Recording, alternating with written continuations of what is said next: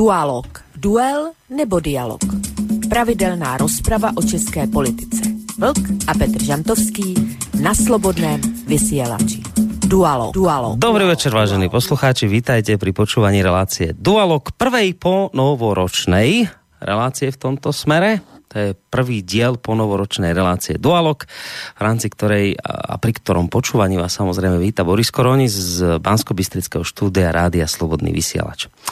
E, čo povedať zase raz na úvod dnešnej témy? Nož tak začal by som zase raz tak trošku od buka. E, v pondelok, tento týždeň, sa u nás na Slovensku diala veľká vec. Udelovali sa totižto štátne vyznamenania umelcom a neudeloval, neudeloval ich nikto iný, než sám pán prezident všetkých občanov Slovenskej republiky, pán Andrej Kiska. Najvyššie štátne vyznamenania dostalo tak ako každý rok 20 e, osobností pri príležitosti štátneho sviatku Dňa vzniku Slovenskej republiky. Poďme si vypočuť, čo im okrem iného zvestoval náš pán prezident. Preto je dnešné udelovanie štátnych vyznamenaní aj oslavou občianskej statočnosti a odvahy vzdorovať zlu. Je ocenením slobodného ducha a otvorenosti k svetu je prejavom podpory umeleckej, vedeckej tvorivosti a úcty k pravde a faktom. Hlbokého rešpektu spravodlivosti a povinnosti chrániť pamäť našej spoločnosti. Je dôkazom toho, ako naše spoločenstvo obohacuje etická či kultúrna rôznorodosť ľudí, ktorí tu žijú. Obzvlášť v súčasnej nepokojnej dobe silných slov a rýchlych úsudkov považujem za životný záujem pre ďalšie slobodné, demokratické a občianské smerovanie našej spoločnosti, aby sme oceňovali a počúvali tých, ktorí strážia a kultivujú našu spoločnú pamäť. Aby sme sa opäť raz nestali obeťami nenávisti či nevedomými nástrojmi starého zla v novom šate. Toho zla a tej nenávisti, ktoré sme za cenu veľkých obetí a nesmierneho utrpenia už raz porazili. Každoročne aj tento rok ešte stále oceňujeme hrdinov, ktorí sa démonom minulosti dokázali vzoprieť.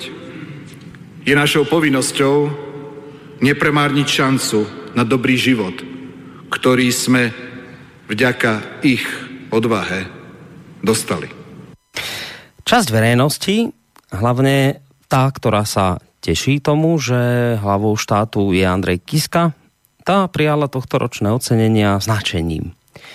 E, mainstreamové médiá urobili rozhovor s mnohými ocenenými, ktorí nám v nejednom prípade odvážne zvestovali, že nebyť osobnosti pána prezidenta, tak od iných ako od neho by určite takéto ocenenie nikdy v živote neprijali. No ale je to prezident, za ktorého sa Slovensko nemusí hambiť a preto sa ani oni nikdy nebudú hambiť za ocenenie, ktoré z jeho rúk prevzali. No a potom je tu tá druhá časť našej, našho Slovenska, alebo teda druhá časť skupina ľudí, E, ktorí naopak hovoria o tom, že e, to, čo sa dialo tento rok v rytierskej sieni Bratislavského hradu bola v podstate fraška, v rámci ktorej svoji tlieskali svojim. Najvyššie ocenenia dostali, tak ako každý rok, tí, ktorí sa zaslúžili okrem iného aj za to, hovoria kritici, že v prezidentskom paláci sídli ten, ktorý ich vyznamenáva. Portál Nové slovo E, vidí v tejto súvislosti paralelu s časmi reálneho socializmu, kedy si titul zaslúžilého či národného umelca odnášali tí, ktorí sa svojim veľkým umením zasadili o rozvoj Československej socialistickej republiky, ale aj tí, ktorí to brali ako istý kalkul. No a tak spin doktory, samozrejme tí nemrhajú, píše portál Nové slovo, Spin doktory nemrhajú vyznamenaniami, na čo by ich pripínali na hruď tým, čo nie sú alebo neboli ochotní tú hruď nastaviť za svojho prezidenta. Vyznamenanie je signál. Signál v zmysle aj vy dostanete, ak sa správne zaradíte. No a tak sa nám tento rok udialo len to, čo sa hádam aj tak trochu dalo očakávať.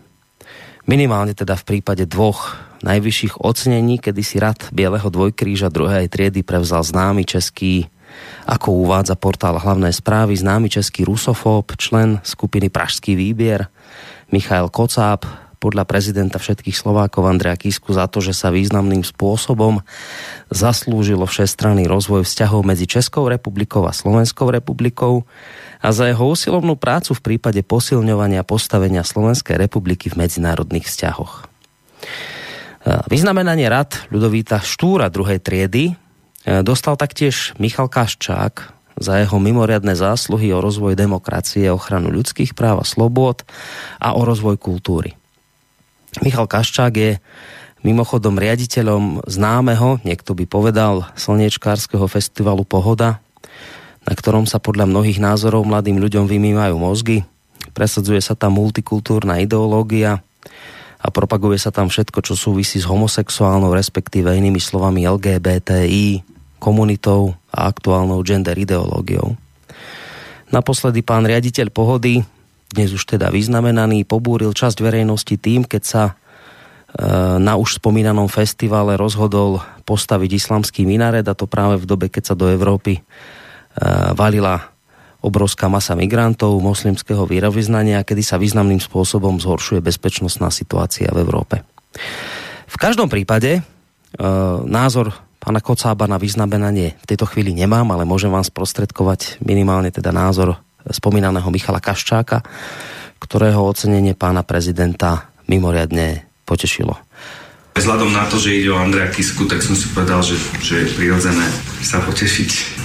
Ono je to veľmi také, také zaujímavé v súčasnosti na Slovensku, lebo ten predstav, predstaviteľ toho ako keby najsenejšieho establishmentu, čiže prezident, ktorý je v, v paláci, príjma reprezentatívna funkcia a tak ďalej a tak ďalej, tak mne prípada, že je ďaleko väčší pánkáč alebo človek, ktorý ako keby nejde v nejakom šíku alebo nejakom zástupe establishmentovskom ruka v ruke a že proste prezentuje veľmi odvážne názory, ktoré mnohí ľudia z tzv. alternatívnej scény, undergroundovej scény, rockovej scény, metalovej scény, akejkoľvek majú strach povedať. A on to povie z, najvyš, z pozície najvyššieho predstaviteľa štátu. No, tak ste počuli, takýto odvážny pankáč dnes vedie Slovenskú republiku podľa Michala Kaščávka. Faktom je ale to, že e, tohto ročné vyznamenania pobúrili hlavne teda pre ocenenie spomínaných dvoch bojovníkov za demokraciu viacerých ľudí. Aj preto, lebo ocenenia nezískali iní vládov navrhovaní, napríklad známy textár Boris Filan alebo Juraj Kokura, ktorého teda týchto dvoch nejako pán prezident opomenul a vyradil, vyškrtol. E, medzi pobúrenými inak bol aj poslanec Smeru Luboš Blaha, ktorý vo svojom komentáre spomína, že v týchto dňoch zomrel Zigmund Bauman, legenda sociológie, a podľa neho práve táto významná osobnosť e, je v ostrom kontraste s duchovnými gigantmi typu Kaščák a Kocáb. Neexistuje vôbec, pýta sa spomínaný poslanec, existuje vôbec ešte väčší kontrast už len nech dá Kiska o rok hrát Ľudovíta Štúra Smatanovi a Hlávkovej a fraška bude dokonaná, tvrdí Blaha. E, nie pri takýchto veciach, hovorí spomínaný poslanec, e, pri takýchto veciach ja asistovať nehodlám, nebol som tam dnes a neprídem tam ani na budúce. Áno, dnes dostali vyznamenania aj mnohé skutočné osobnosti, ktoré si vážim, no Kocáb a Kaščák, to je proste výsmech, ktorý devalvuje štátne vyznamenania ako také. Komu to chce dať Kiska na budúce? Pýta sa e, Luboš Blaha. Babám z Pussy Riot? No nič, každý sme nejaký, niekto si váži mysliteľa Zigmunta Baumana za to, aké napísal fantastické múdre knihy a niekto si váži Kaščáka a Kocába za, preboha za čo? Kladie si Blaha v závere rečnickú otázku. A možno si v tejto chvíli, vážení poslucháči, kladiete tak trochu rečnickú otázku aj vy, v tom zmysle, že prečo som vás až doteraz e, všetkými týmito informáciami nejakým spôsobom zaťažoval, prečo som vôbec v úvode dnešnej relácie Dualog vyťahol e, práve tieto nedálne udalosti okolo udelovania štátnych vyznamenaní. E, Možno sa to pýtate práve preto, pretože viete, ak sledujete našu stránku, že téma dnešného večera znie predsa inak. Tak ono je to pravda, tá téma je iná, to je pravda, ale zase si myslím, že až tak veľmi som sa týmto úvodom nevzdialil, pretože dvaja pravidelní hostia relácie Dualog, ktorých už o malú chvíľku privítam, eh, si pre vás na dnes večer pripravili eh, práve v týchto dňoch aktuálnu diskusiu o umelcoch, o tých dobrých a o tých zlých, o tých, ktorých v dobách minulých režim rád nemal, o tých, ktorí zase naopak z najrôznejších dôvodov a príčin vtedajšie štátne zriadenie bránili, možno niektorí dokonca neskonale obdivovali, o tých v tej dobe vyznamenania hodných a nehodných. Mimochodom, na portáli Nové slovo, ktorý som už nespomínal, to vystihol autor, myslím celkom pekne, keď napísal nakloniť si umelcov a iné verejne známe osobnosti je obzvlášť príjemné na miske voličských váh, majú cenu zlata. A umelci majú tiež na výber, či sa pridajú alebo nie. Ak sa rozhodnú plávať za seba a proti hlavnému prúdu, do kolekcie proste nezapadnú. No a tak vážení poslucháči, podobne ako dnes niektorí umelci do kolekcie významenaní od pána prezidenta Kisku nezapadli, niektorí zapadli, podobne tak nezapadli alebo zapadli niektorí umelci do kolekcie v dobách spred 89. Ja osobne musím zase popovedať, že túto dobu a okolnosti, ktoré ju tvorili, hodnotiť nemôžem ani nechcem, pretože už som to viackrát spomínal, že mňa táto doba do významnej miery obišla vplyvom k môjmu veku. Ale sú tu dvaja páni, ktorí si pamätajú ďaleko viac ako ja a môžu a majú právo a ja som aj rád, že budú dnes večer hovoriť. No a, a ja si myslím, že v, v, práve v tejto dobe Kocábov, Kaščákov a Kiskov to hádam aj môže byť dnes večer celkom podnetná diskusia. Na našej Skyblinke vítam v tejto chvíli už spomínaných dvoch stabilných hostí relácie Dualog v podobe Petra Žantovského, mediálneho analytika, analytika vysokoškolského pedagóga. Petře, príjemný dobrý večer ti prajeme. Tak já zdravím samozřejmě hlavně posluchačky a posluchače, pak samozřejmě tebe Borisy a Vlka na druhém drátě, kterého jistě představíš v zápětí. Tak, presne tak, idem to aj urobiť. Takže druhým spomínaným stabilným hostem tejto relácie je Vlk z portálu Vlkovo bloguje. Tak Vlk, Vlčko, dobrý večer aj tebe. Au! Ahoj Borisy, zdravím Petra Žantovského a samozřejmě všechny posluchačky a posluchače Slobodného vysílača, ať už jsou na země kouli kdekoliv.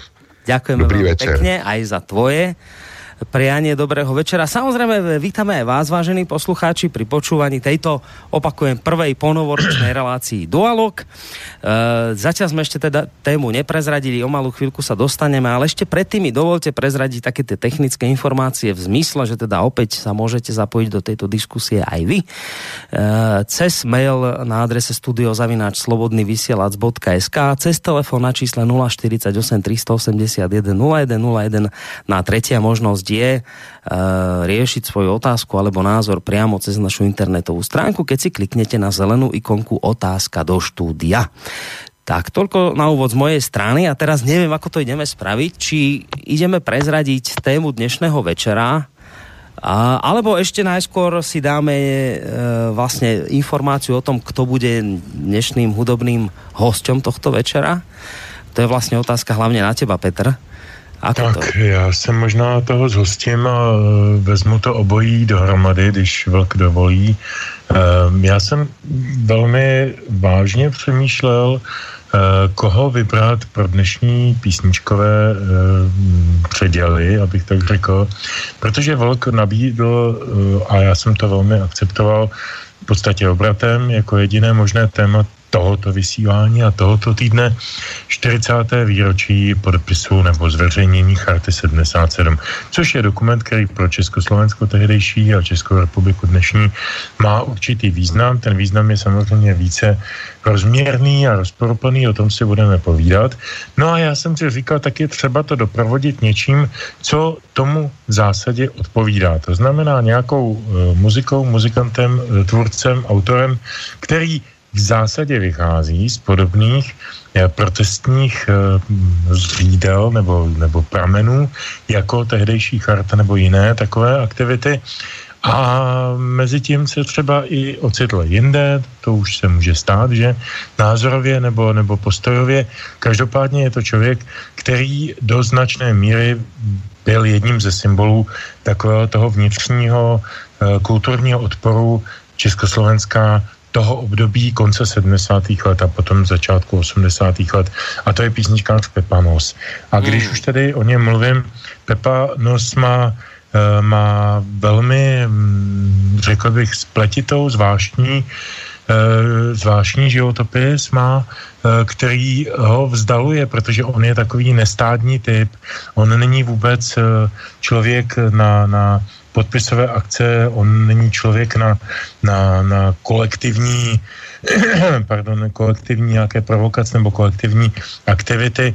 On je prostě solitér. Konec konců i jeho velice specifický uh, pěvecký a kytarový uh, přístup je velmi solitární, velmi osobitý, takže jsem si říkal, je to, je to docela asi správně, že si dneska nepustíme plastiky nebo jiné hmm. takové ty dobově se nabízející věci, ale pustíme si Pepu Nose.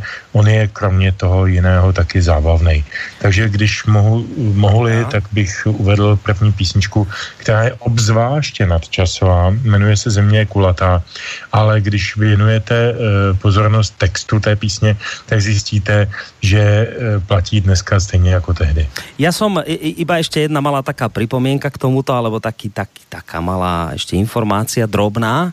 My sme raz, e, Peťo, mali spoločnú, sme obaja vystupovali na jednej konferencii u vás v Prahe nedávno na tému mainstreamové média a vôbec alternatíva. A ano. neviem, či si spomínaš, vtedy tam bol v publiku Pepanos. Áno, áno. Spomínaš si na to? Lebo ja, no, som, ho, ja som ho nepoznal, priznám sa, že som tohto, tohto pesničkára nespoznal. A potom môj kolega, ktorý tam bol s nami, mi hovorí, že to bol, to bol Pepanos, tak si tohto pána viem odvtedy vybaviť a tak sa aj teším vlastne, že dnes si budeme hrať jeho hudobnú tvorbu, lebo, lebo priznám sa, nepoznám ju, len teda tam som ho poprvýkrát stretol, takže aj... Taj... Ale Berto, Berto Boris, že tyhle písničky jsou starý 30, 35 let, mm. až 40, uh, eh, ale oni nestárnou, stejně jako Pepanos. Tak, čiže Pepanos a prvá pesnička, to bude vlastne hudobný host dnešného večera a prvá pesnička od neho Zemne je gulatá, no a po pesničke teda téma Charta 77.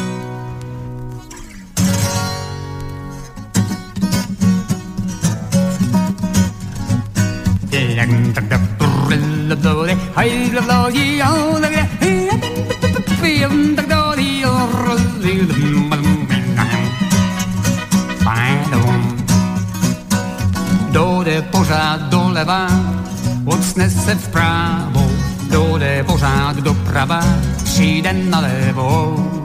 Dojde pořád dopředu, odsne se vzadu, kdo jde pořád vzadu, bude vepředu, protože kulatá, země je, je kulatá, země je, je kulatá, je, je, je kulatá, země je, je kulatá, země je kulatá, země je, je kulatá, je, je, je, je kulatá.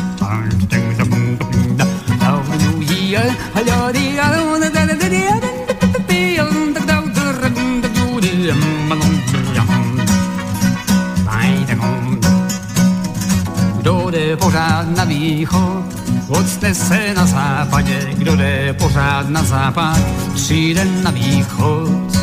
Kdo jde pořád na sever, odstne se na jihu, kdo jde pořád na jih, přijde na sever, protože kulatá, země je, je kulatá, země je, je kulatá, je, je, je, je kulatá, země je, je kulatá, země je kulatá, země je kulatá, je, je, je, je kulatá.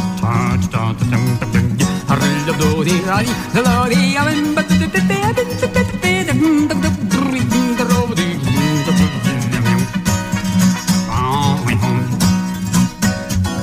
se pořád přibližuje, nakonec se vzdálí.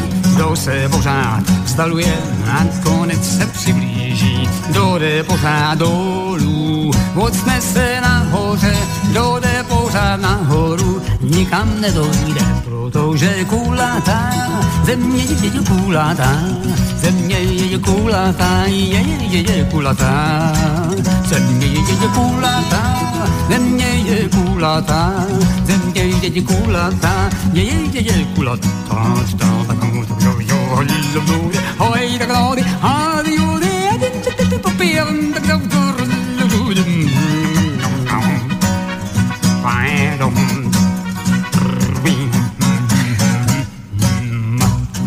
Tak máme po prvej pesničke, inak celkom milé a podarenej. Ešte predtým, ako budeme teda sa venovať téme charta, tak chcem prečítať jeden mail, ktorý mi prišiel práve teraz cez pesničku od e, Mareka, ktorý píše, že, teda v zmysle, že ďakuje za ten uh, úvodný výber, ďakuje za to, že sme spomenuli uh, tie, ako píše, nehadebné ocenenia a myslí, že do istej miery súvisí s dnešnou témou, pretože tak, ako oceňoval d, pán prezident Andrej Kiska, píše Marek, tak sa vlastne oceňoval aj v minulosti. Tak ja na to hneď aj nadviažem, lebo to som sa ťa vlastne chcela aj opýtať, aj Vlka, ale hlavne teba. Petře, ja som to tak opatrne našlapoval na ten ľad, aby som sa pod ním neprelomil, lebo ja viem, že ty si človek, ktorý jednak mal v minulosti svoje rádio, ale hlavne si človek, ktorý žije hudbou a keď som tam v istých eh, negatívnych konotáciách spomínal eh, pána Kocába, samozrejme významného hudobníka skupiny Pražský výber, tak som tak sa obával, či sa nenahneváš, ale musím povedať, že u nás sa tie tohtoročné ocenenia stretli s takou akoby dosť negatívnou odozvou práve v súvislosti s týmto hudobníkom a so spomínaným pánom Kaščákom, ako v tom úvode zaznelo. Tak len tak, že či sa ťa to nedotklo náhodou teba ako človeka, ktorý hudbou žiješ, že my tu veľmi nezme nadšení z toho, že Kocáb dostáva ocenenia u nás, najvyššieho rádu prezidentského. to no. si mě rozesmál, Boris, protože eh, já upřímně vůbec netuším, eh, proč pan prezident Kiska pocítil potřebu ocenit právě Kocába. No, tak... Eh, když se tady začtu, já jsem si to zapsal, jak si to četl z toho vyjádření, nebo jak tam mluvil pan prezident, takže ehm, eh, je to ocenění za dobrý život, eh, který jsme vďaka ich odvahe dostali. Ano, ano. Já přemítám vďaka, akej odvahe pána Kocába dostali Slováci dobrý život. Já jsem ho nikdy nezaznamenal, že by činil cokoliv odvážného nejenom pro české, nebo a už vůbec ne pro slovenské občany. A sleduju ho, musím říct osobně, od roku 1980 nebo 81 v roce 81 jsem se stal členem sekce Mladé hudby Svazu hudebníků mm, v Praze a to byla taková hrozně příjemná parta lidí, která se scházela a povídala si o, o pěkný, zajímavý a většinou tedy neoficiální muzice. A tu a tam se tam objevil nějaký oficiální hudebník, mimo jiné taky Michal Kocáb. A bylo zajímavé vidět, mě bylo tehdy 18 nebo 19, jemu bylo o něco víc, asi o 5, o 7, o 8, nevím o přesně. A bylo zajímavé dívat se na ty eh, takzvané eh, hvězdy tehdejšího eh, jazzu nebo roku nebo čeho, eh, jak eh, vystupují, jak se chovají, jaký jsou a Kocáb už tehdy byl nesmírně nepříjemný, arrogantní, nafoukaný člověk, o kterým jsem si odnesl ve svých 19 letech dojem, že s tímhle chlapem já nechci být ani jednu minutu ve, ve stejné místnosti.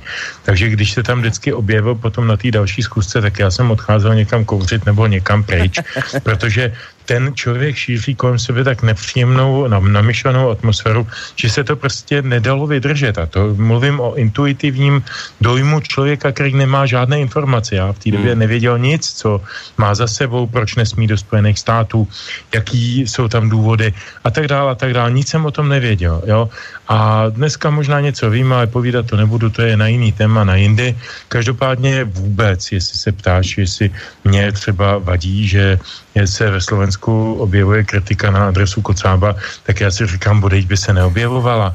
Pro boha, čím se on zasloužil o Slováky. No tak veď, Fakt, o tom nevím, jo. Prezident ti to ne... vysvetlil za to, že významným spôsobom sa zaslúžil o všestranný rozvoj vzťahov medzi Českou republikou a Slovenskou a za, a jeho, a za jeho usilovnú prácu v prípade posilňovania postavenia Slovenskej republiky v medzinárodných vzťahoch.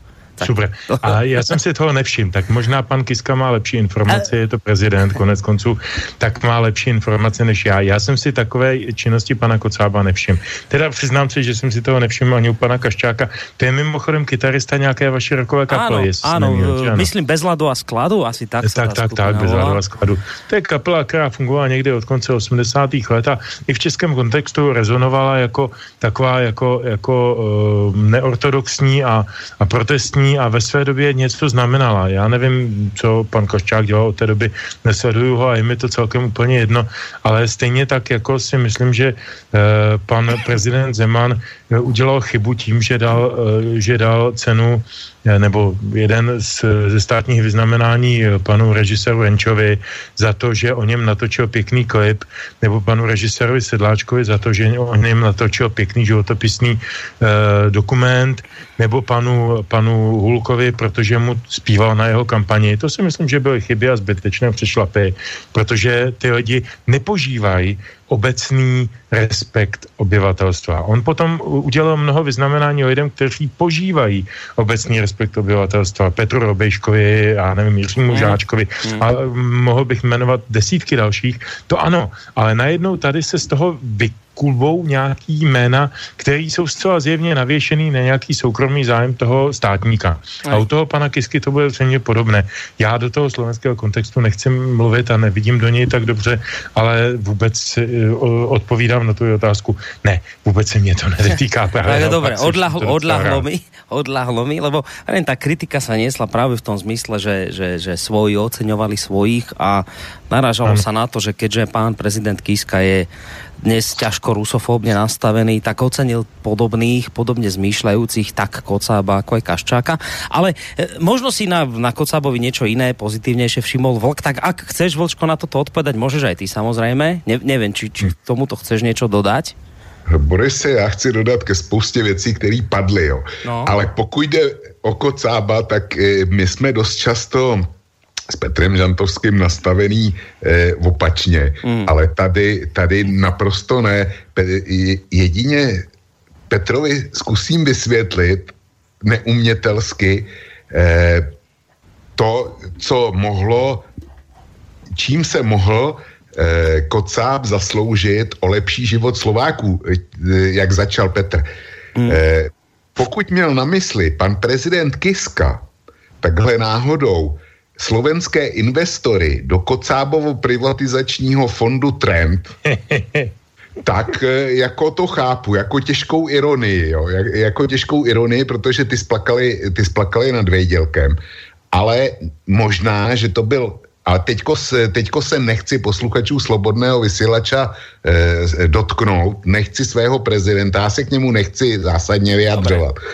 Ale E, jestliže moje informace o podnikání pana prezidenta Kistky sedí, tak e, z mého hlediska mezi trendem a, a tím, co provozoval, on zase tak velký rozdíl není. Jo. Takže možná, že viděl tohle, ale to je malá poznámka, na, e, která se týká Kocába, ale já jich mám víc na srdci. E, za prvně, vrátím se, vrátím se k těm komunistům. Jo co si říkal, že komunisti oceňovali oceňovali ty svý a tak dále, jak rozdávali národní umělce a zasloužili umělce a tak dále. To je nepochybně pravda, co si říkal. Hmm. Nicméně já se domnívám, že jak český prezident, tak slovenský prezident, Petr už to konečně zmínil, zkrátka oceňují jenom ty svý. Hmm. Ale komunisti oceňovali zejména svý, ale nejenom svý. Národního umělce, národního umělce totiž od něj dostal například i Jaroslav Seifert, ale... Eh, nebo Rudolf Hrušínský, že Nebo Rudolf Hrušínský, jo, těch, eh, prostě těch men bychom společně s Petrem Žantovským eh, vysypali víc. Čili ano, eh, komunisté ocenili Jiřinu Švorcovou, mm-hmm. bez pochyby, ale proti tomu byl Jaroslav Seifert. U, eh, eh, já jsem si zatím nevšiml, že by náš nebo váš e, současný prezident dokázali ocenit vyznamenáním někoho z opačného tábora. Hmm. Jo? Čiže ty vlastně hovoríš, že je to ještě horší dneska, jako to bylo no, no my se budeme bavit dneska o chartě, o chartě no, 77. No však právě, no. Budeme se o ní bavit, bavit e, jaksi právem, ale zjišťujeme, že současní prezidenti, ani váš, ani náš, nejsou schopní ocenit eh, jaksi ideového protivníka. Mm. Pro boha zlatýho, kde to žijeme? To je, to je přece špatně. A v tomhle se s Petrem Žantovským určitě shodneme taky. Ale Petr Žantovský dneska, já když jsem, když jsem prvně zjistil, že vybral Pepu Nose jako hudební doprovod dneska, tak jsem, tak jsem tiše zaupěl. A pak jsem si říkal, přestože mám jeho písničky rád, jo, ta, ta země koule, ta je, ta je přece e, m, myšlenkově skvostná, ta nemá chybu, jo, ale tiše jsem zaupěl a potom jsem si řekl, vždyť je to vlastně dobře, že, že to bude Pepanos. A teď proč jsem zaupěl prvoplánově? Protože e, jestli e, si to dobře pamatuju, tak Pepanos figuruje v cibulkových seznamech spolupracovníků, jo. To je, to je prostě fakt a, a je tam, jo. Ale Pepanos, e, ta záležitost okolo charty, ta není černobílá, jak nás, jak nás přesvědčovali e, teďko tisíce oslavných nebo mm, e, vysvětlujících článků, nebudu říkat vys, oslavných, použiju slovo vysvětlujících. Ty nás přesvědčovali o černobílém vidění, vidění charty. Zejména lidi, kteří to nemohli zažít, jo. To je, to je další pik, pikantnost, ale k tomu se určitě dostaneme. Ale Pepanos se svýma písničkama přesně vystihuje tu dobu, atmosféru a vůbec to dění, který okolo charty bylo. Čili Petr Žantovský za mě, Pepunu se zvolil skvěle. A já k tomu dodám, jako Petr dodal osobní vzpomínku na Kocába, tak já nedodám na Petra Nose, ale dodám svou osobní, osobní vzpomínku. Já jsem svoji vojenskou prezenční službu kroutil zejména na Slovensku teda. A e, kroutil jsem ji na přelomu roku 75-76. A kolega ten uh, už tenkrát o Pepovi, Nosovi a podobných uh, uh, lidech z neoficiálních struktur věděl a znal spoustu jejich písniček. Takže když jsme táhli z místního posádkového města do kasina, z místní osvěžovny náležitě upraveni, tak jsme vyspěvovali Pepu Nose, například jeho Já jsem agent CIA. Nevím, jestli, jestli má Eh, jestli má eh, Petr ve svém výběru pro dnešek. Ale to prostě nemá chybu, zejména, zejména ve vztahu, jak se potom ukázalo, že Pepanos bohužel spolupracoval. Jo. To, je, to je prostě dokonalej, dokon, dokonalá ilustrace té doby, která byla, ale e, my, jsme, my bychom byli s tím Pepou nosem, e, jak si po cestě k těm kavár, e, kasárnám bez sporu narazili kdyby tehdejší slovenští oficíři, protože tam jiní nebyli, eh, byli, tušili, co to vlastně zpíváme a kdo to je Pepanos. Jo. to Čili to je osobní Můžu? vzpomínka, tím bych Můžeš, jasné, já jsem si jistý, Můžu, že teraz Peťo chce reagovat. Vel, no. Jasné, nech se páči. Ne, tak já mám potřebu hm, reagovat jenom na dva detaily z toho, co říkal Vlk. Za prvé, eh, Ono s těmi cibulkovými seznamy, eh, vlk to samozřejmě neví a nemusí to vědět. Eh, ten člověk, který vydal cibulkový seznamy knižně, jsem byl já. Eh, tím se nevychloubám, prostě byl jsem šéfem toho nakladatelství, který to vydalo, Fotobia. A Uh, už tehdy jsem věděl, už tehdy jsem věděl, že ty seznamy mají jednu základní nebo dvě základní vady. Za prvé, Eh, jména, která tam jsou, nejsou ověřena. To znamená, že mnohé soudy, které se na základě těch seznamů odehrály, ať to byl Jan Kavan, ať to byl Alex Kenigsmark, ať to byl kdokoliv další, tak byly prohrány z hlediska státu. Prostě proto, že e, ta spolupráce nebyla prokázána. Já tím neříkám, že nebyla. Já říkám, nebyla prokázána. Takže já se nad tím pozastavuju e, jako nad dokumentem, který má jenom částečnou vypovídací hodnotu. To ad jedna. Ad dvě, eh, to, co, to, co eh, říkal Vlk ohledně těch vyznamenání, on říkal doslova, že ti pánové Kiska a Zeman vyznamenávají pouze své spolupracovníky nebo podporovatele. Já bych byl, a že tedy nechávají stranou ty oponenty, já bych byl spravedlivější a já nevím, jak je to u pana Kisky, tam ty nominace neznám, nebo všechna ta vyznamenání, ale mám před sebou no, různá vyznamenání z pana Zemana a vidím tady jména, například Václav Bělohradský, to je velký kritik Miloše Zemana.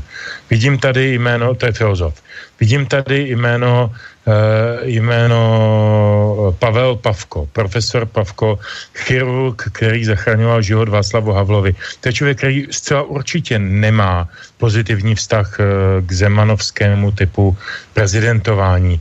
Vidím eh, v loňském seznamu herce a režiséra Kačera, Jana Kačera, který zcela určitě patří mnohem spíš do táboru toho, čemu se říká sluníčkáři a teda a teda a přesto byl oceněn.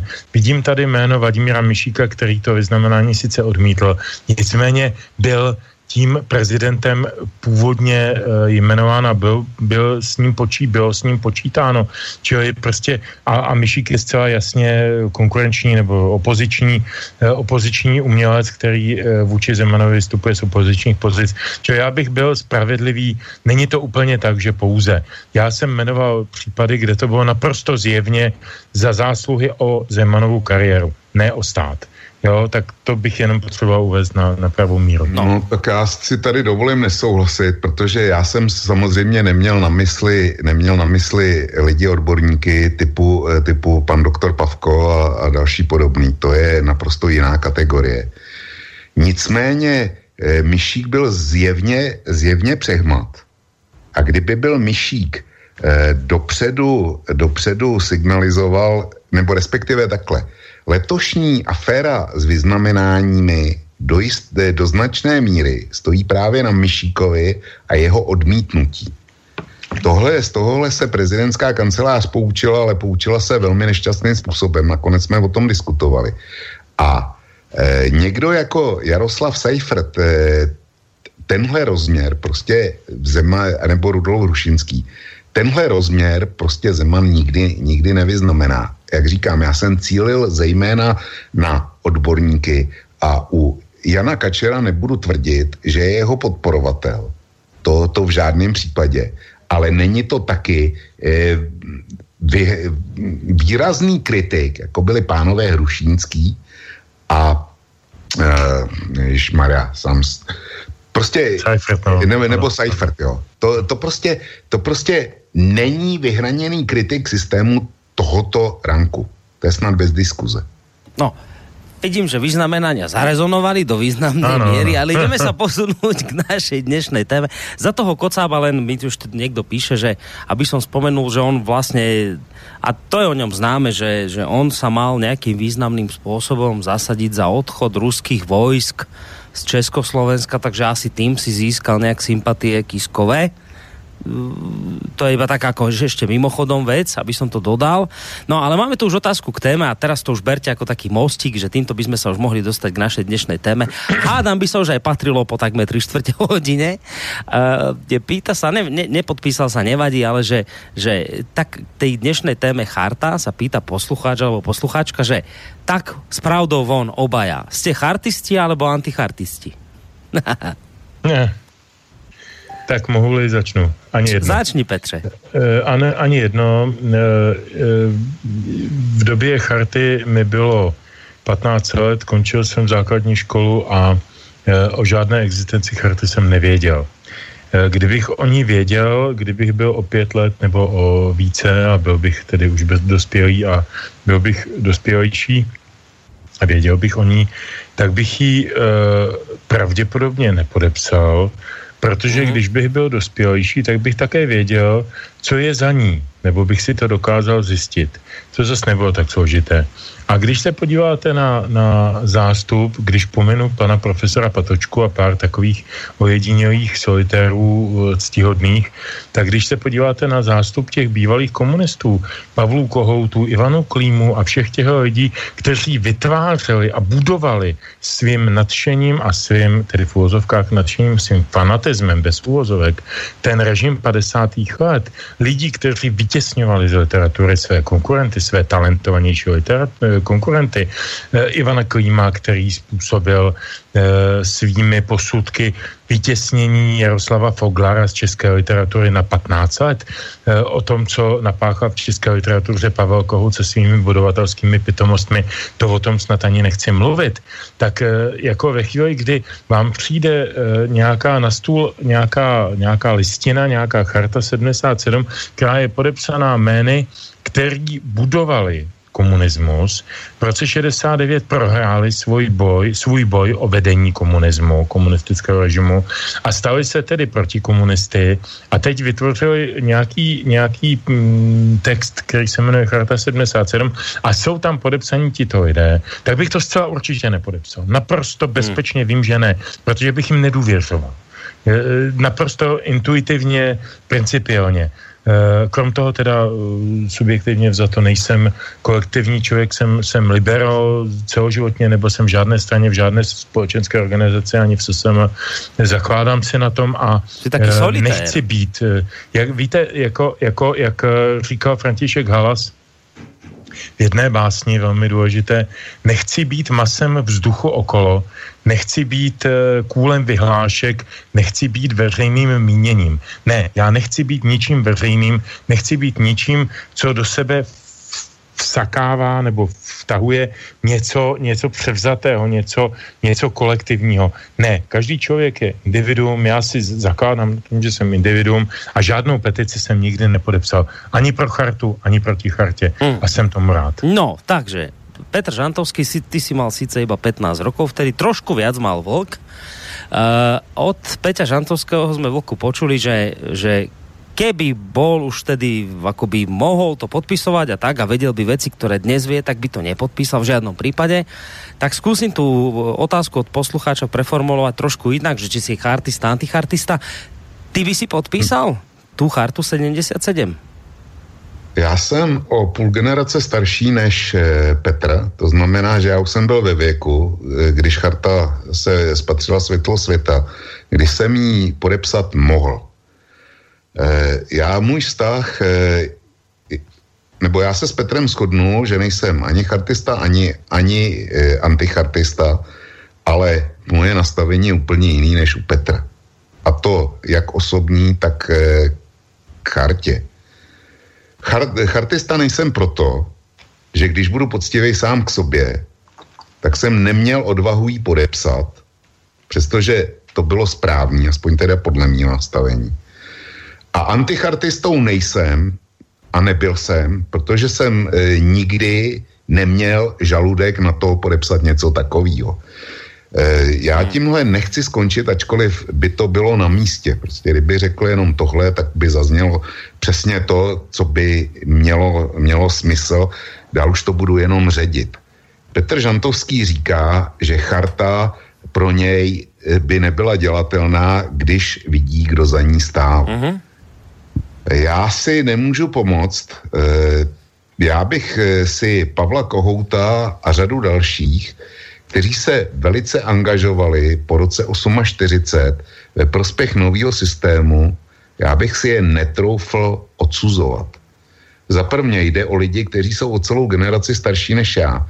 A na rozdíl ode mě a e, tím spíš od Petra Zentovského, zažili peripetie druhé světové války zažili nejdřív Mnichovskou zradu, která demonstrovala, totálně demonstrovala slabost demokracie.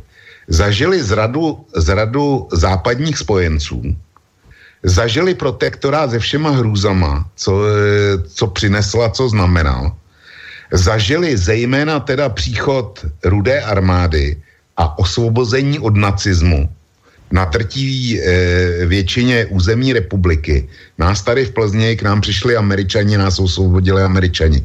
To je bez debaty. Nicméně to byla, to byla e, výrazně menší část republiky. A pro ně bylo fenomenem nedopustit nikdy vznik Německa e, nebo vznik další německé hrozby. Pro ně bylo fenomenem zabránit válce. Pro ně bylo fenomenem že Sovětský svaz byl zářný vzor, díky eh, který zachránil naší národní existenci.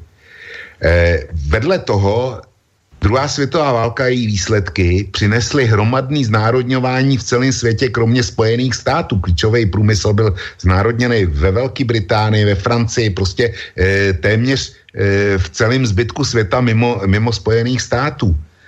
Čili oni viděli, že Sovětský svaz se svým zřízením dokázal tu hrůzu, s kterou se neuměli vypořádat západní demokracie, dokázal, dokázal porazit.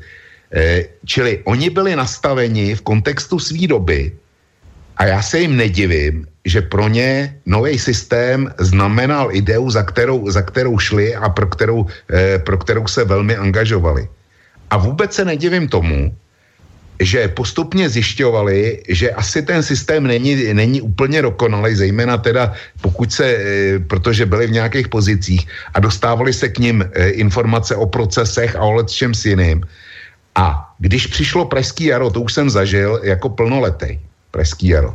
Takže když přišlo Pražský jaro, a následně přijeli ruský tanky, tak se, tak se s tím systémem rozešli dokonale. A já s Petrem Žantovským nemůžu souhlasit, protože stačí si vzít Bibli a tam je, tam je pasáž, která popisuje jejich nastavení, aspoň pro mě. A to je případ eh, návratu marnotratního syna. Kdy ten dobrý syn, který získal u svého otce, se ptá, proč, eh, proč ty teďko eh, upřednostňuješ toho, kdo tě zklamal. A ten otec mu vlastně říká, ano, vždyť on si zaslouží novou šanci. Jestliže teda někdo udělá někdy přehmat, prostě se splete, ale splete se v kontextu doby, kdy vycházel z něčeho, co se ukáže potom jako ča- eh, falešný nebo částečně falešný, tak má mít do, do životní cech, to snad ne. A e, Pražský jaro, e, Petrovi, jestliže o 12 mladší než já, jak jsem spočítal, tak eh, ohledně Pražského jara mu bylo 6 let, jestli, eh, nebo 5 dokonce, jo. 6. Eh, 6. Tak mu bylo 6 let a pro něj to je úplně jiná zkušenost, než, než pro mě. Pražský jaro, pro mě a pro mou generaci a pro všechny generace starší byla obrovská naděje a to zklamání, že jak to skončilo, tak z toho vznikla pro mě charta. A ty lidi, eh, kteří podepsali, tak pro mě stělesňovali to, co, co zadusili ruský tanky. To je, můj, to je moje nastavení. Hmm. Jak říkám, já si sám přiznám, že jsem neměl na to eh, odvahu, osobní odvahu podepsat, eh, podepsat chartu. Ale v každém případě jsem dělal všechno proto, abych nepodepsal nikdy žádnou antichartu nebo, nebo nějaký podobný papír. A můžu na svou čas přísahat, že se mi povedlo se tomu vyhnout. Vždycky. Čili tolik, tolik eh, otázce toho posluchače. Tak ak eh, dáme si hudobnou přestávku, ale ak chceš ještě Petr na toto zareagovat, no, můžeš? před hudobní posl- eh, přestávkou bych ještě jenom takovou drobnost. Uh, ano, mě v roce 68 bylo 6, každému někdy bylo nějak, několik. A já bych teda jenom připomněl, když už jsem jmenoval nějaká jména, tak uh, uh, Pavel Kohout se narodil v roce 28, to znamená, eh, na konci války mu bylo necelých 17. Uh, eh, Ivan Klíma se narodil v roce 31, eh, na konci války mu bylo necelých 14, to znamená, že jejich zkušenost s tou válkou, o které operuje, a s tím předválečným vývojem ze zradou západu, s nějakým vztahem k, ke Stalinovi, k Rusku a tak dále, s tím měli opravdu oba dva velice vzdálené, velice ohlasové a, a jako letmé dotyky. U Ivana Klímy, pardon, musím samozřejmě říci, že je důležité, že za druhé světové války strávil určitý čas v koncentračním táboře Terezín jakože židovského původu, to znamená, jeho zkušenost byla mnohem šílenější, než si vůbec kdokoliv z nás umí představit. Nicméně to, že má někdo zkušenost s holokaustem, ještě neznamená, že musí ve 20 nebo v 21 letech vstoupit do komunistické strany. Ivan Klíma do ní vstoupil ve 22 letech, eh, rok poté, co komunisté pověsili svého ministra zahraničí Klementise, eh, asi dva roky poté, co pověsili generálního tajemníka Slánského a řadu dalších funkcionářů. A do téhle komunistické strany vstupovali tihle lidé, kteří takzvaně prohlédli a takzvaně se vrátili jako ti zabloudilí synové do náruče svých bezvadných otců, jak říká, jak říká podle biblického příběhu Vlk, na konci 60. let. Já tomu prostě nevěřím. Ti lidé se prostě eh, vrhli vždycky tam, kde byla eh, jaksi přitažlivá kariéra. Po roce 48 to byla přitažlivá kariéra v KSČ. V roce 68 to vypadalo, že jako přitažlivá kariéra bude tam, eh, kde je ten obrodný proces, protože Dubček a protože mediální podpora a protože XYZ uh-huh. a najednou se to prohrálo. Jo? A oni prohráli svůj boj a už nemohli zpátky k těm kariérám. Prostě to bylo zavřený ty dveře. Je, takže co jim zbylo? No tak zbylo to, že se dali do party s jinými a udělali nějaké jiné aktivity, které jim byly dveřmi do jiných aktivit potom o 20 let později. To už je jiná historie. Já jenom prostě nejsem vůbec ani trošku ochoten přistoupit na ten naivní výklad, že to bylo nějaké prohlédnutí naivních a pomílených a navedených. To tak prostě nem, nemohlo být. To, to, to není, není vůbec v, lidské, v lidských silách. Jestliže někdo v roce 51 napíše někde jako posudek, že Foglar píše buržoazní eh, odporné publikace, které nesmí vycházet, no tak přeci musí vědět, sakra, že je za to odpovědný, že tím ničí život jednoho spisovatele a on chce být spisovatelem a ničí život jiného spisovatele. To s proměnutím nelze ty, ty... Borisy, na tohle musím reagovat. Dobre, e, Nezlob se, ale na to, na to prostě musím reagovat. E, to je, jestliže Ivan Klíma prošel Terezínem, tak podle mě měl e, tisíc a jeden důvod vstoupit do komunistické strany, zejména kvůli tomu, co jsem říkal. Eh, říkat, že Pavel Kohout, když mu bylo 17 na konci války, tak eh, neměl dostatečný zážitek z Mnichova a neměl dostatečný zážitek z protektorátu, kde žil z toho útlaku, tak sorry, tomuhle, tomuhle já nemůžu uvěřit. Eh, to je stejný, jako kdybych já tvrdil, že v roce 68, kdy se tě vůbec nedotklo, Petře, to, že sem přijeli Rusové a že tvůj, tvůj zážitek ze srpna 68 nemá žádnou vypovídací schopnost a neměl, neměl žádný budoucí e, účinky pro tvoje osobní nastavení. To, tohle nemůžu přijmout.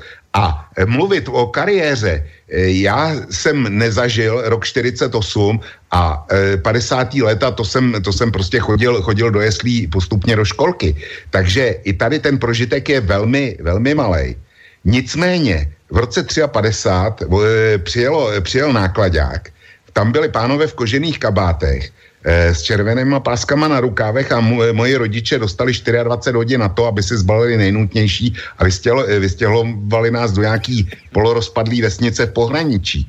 Takže e, mě byly tenkrát tři roky a já ten zážitek do dneška v sobě mám a byl, byl jasný, tak si do, dokážu představit, jak to asi vypadalo u někoho, kdo přišel e, do Terezína. Ale teďko, e, jestli jim bylo v roce 53, 51, 21, 22, tak eh, pamětníci z roku 48 pamatují prověrkový komise na školách, kde se, eh, kde, kde se sestavily akční výbory, takzvané akční trojky a pětky ze študáků a ty, ty kádrovali, ty kádrovali profesory, středoškolský, vysokoškolský a ukazovali na to, ten ven, ten může zůstat, ten, eh, ten může zůstat jenom za určitých podmínek. Taková byla doba. Konec konců stejný proces, a na to se Petr Žantovský asi pamatuje, stejný postup použil Mao eh, při svý, eh, při svý revoluci eh, koncem 60. let v Číně. To, to prostě, to, to je revoluce, revoluční doba. A ty zážitky z Mnichova a z války, ty tohle způsobili. Ty způsobili obrovský preference pro komunistickou stranu. A že, že byl postavený, že byl popravený Slánský nebo Klementis, když tihle vstupovali do KSČ, pro boha tenkrát, eh, kdo měl ty informace, že to je zrežírovaný proces? Kdo, měl, kdo, kdo se k tomuhle dostal? A eh, říct, Oni šli za kariérou, ne, oni tomu věřili, tím jsem si jistý. V 68. věřili, 68. to nebyla kariéra pro ně, to už oni dávno měli. To, ty byli režimem uznaný, ty nepotřebovali se připojit v 68. k nějakému obrodnému proudu, aby udělali vyšší kariéru. A charta, charta pro ně rozhodně žádný kariérní postup nebyl. Oni věděli, že je, e, že je čeká represe. Tohle si uměli spočítat. Čili ať se na mě Petr Žantovský nezlobí, ale já se s jeho výkladem e, historie a motivů nemůžu stotožnit. Hmm. Naprosto nemůžu. No, tak já se samozřejmě na vlka nezlobím, proboha, proč bych to dělal? Já se obecně v zásadě skoro na nikoho nezlobím, jenom na svině, která na mě udělala svinstvo. A to vlk samozřejmě není. To je jiná situace. Já bych asi teď tohleto eh, povídání, jestli můžu, přerušil. Hmm? A když prvé vlk eh, volal po písní Agent CIA, Aha, tak no. samozřejmě je to jedna z písniček, kterou jsem si připravil, protože to je taková erbovní píseň Pepinose, takže byť má původně playlistu číslo 03, tak bych Boris požádal, Dobre, jestli bys mohl eh, to přehodit a dát teď agenta CIA. Nie je problém, prehodíme, dáme ja som sa tiež e, pri tom zasmial, keď to Vlk spomínal, že nevie, či si to dnes vybral. Je to vybraté a dáme si ju v tejto chvíli. Tak poďme na to.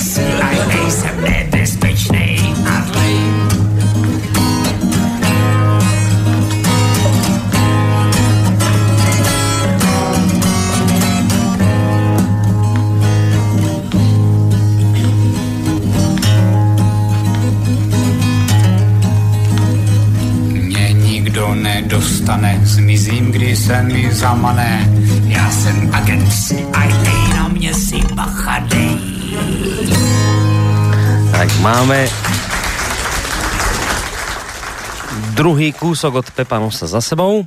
Vážení poslucháči, počúvate reláciu Dualog dnes na tému Charta 77 a kým pustím týchto dvoch kohútov v podobe Petra Žantovského a Vlka Doringu, tak e, ešte predtým poviem e, také tie technické informácie, že maily môžete poslať na adresu studiozavinačslobodnyvysielac.sk telefonovať na číslo 048 381 0101 a písať aj na našu internetovú stránku cez tú ikonku otázka do štúdia. A k tomu ešte pridám, pridám jednu takú vec, že možno ako takú záležitosť do diskusie o čom sa tu vlastne títo dvaja páni rozprávali pred pestičkou, tak e, okrem iného aj o tom, že Petr Žantovský hovorí, nepodpísal by som chartu 77, pretože jednoducho ju spískali ľudia, ktorí predtým hovorili niečo iné. A ja toto tak sledujem, že to je akoby ten najväčší problém zmeniť názor. To je pre ľudí veľký problém, lebo nikto im to neverí, že môžu úprimne zmeniť názor. Keď sa tak bavím s ľuďmi staršími, tak oni mi vravia akoby takú najväčšiu traumu, ktorú dnes majú, mi hovoria tak, tak v tichosti, až tak skoro šepkajú, že to je neuveriteľné. V 68 keď sem vtrhli tie, tie vojska Varšavskej zmluvy, ja som tých Rusov nenávidel teraz, ako išla tá doba, prešlo 30 rokov a to všetko, čo sa dnes deje okolo nás, to je pre mňa akoby to najhoršie zistenie, že ja v tých Rusoch prestávam vidieť aktuálne zlo a vidím ho na strane tých, ktorých som vtedy uznával, na strane Američanov. A, a to mi ako vravia tak tí ľudia, ďaleko starší ako ja, že, že a počúvaj, vieš, aká je toto pre mňa trauma, priznať túto vec, že, že dnes to vidím inak, ako som to videl v minulosti, alebo že sa okolnosti zmenili, na základe ktorých ja som akoby bol nútený prehodnotiť ten svoj postoj a teraz sa divne pred sebou samým cítim, lebo však v 68. som z objektívnych príčin proste videl v tých Rusoch problém. Dnes prostě vidím problém v tých, ktorých som vtedy miloval. Čo, čo, čo s tým chcem povedať len je akoby také možno na zamyslenie, že aj, aj Petrovi Žantovskému, že ľudia majú mm, akoby e, priestor na to zmeniť názor. Niekedy to môže byť aj úprimné, nemusí byť za tým vždy len nejaký kalkul a niečo zlé, môžu sa prostě zmeniť okolnosti.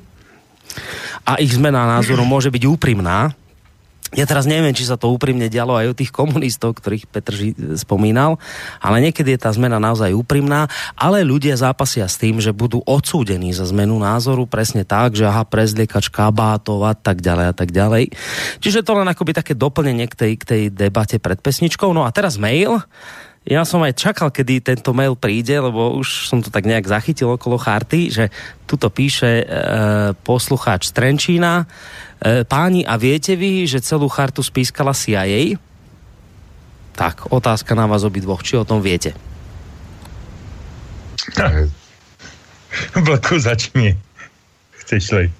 E, četl jsem několik k výročí, k výročí charty samozřejmě se objevily informace, že e, CIA chartu financovala já bych dodal, že také financovala. Že tam nějaká ingerence byla, že spašování materiálů do Československa a tak dále muselo mít nějaký spravodajský krytí. To je, to je jasný, ale já bych, vím, co je podtextem tohohle. Když se řekne CIA podporovala chartu, nebo spískala chartu, tak to v dnešních konotacích, který ty si řekl teďko, a já ti za ten vstup děkuju, Borisy, eh, za ten po písničce, tak v dnešních souvislostech to má úplně jiný význam, než to mělo tenkrát.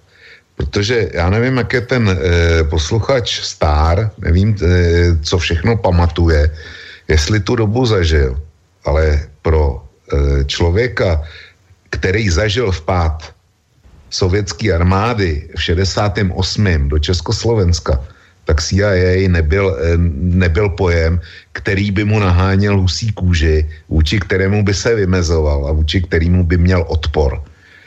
Jiná, jiná rovina je spolupráce e, ze CIA. To je, to je trošku něco, e, něco jiného. Ale CIA nebo její ingerence do československých záležitostí a podpora charty v té době a ještě hodně dlouho potom, a v podstatě i dnes, protože já chartu, bavím se o chartě eh, v dobách eh, Husákova největšího temna, jo, tak mi nějak nevadila a nevadíme ani dneska, abych se přiznal.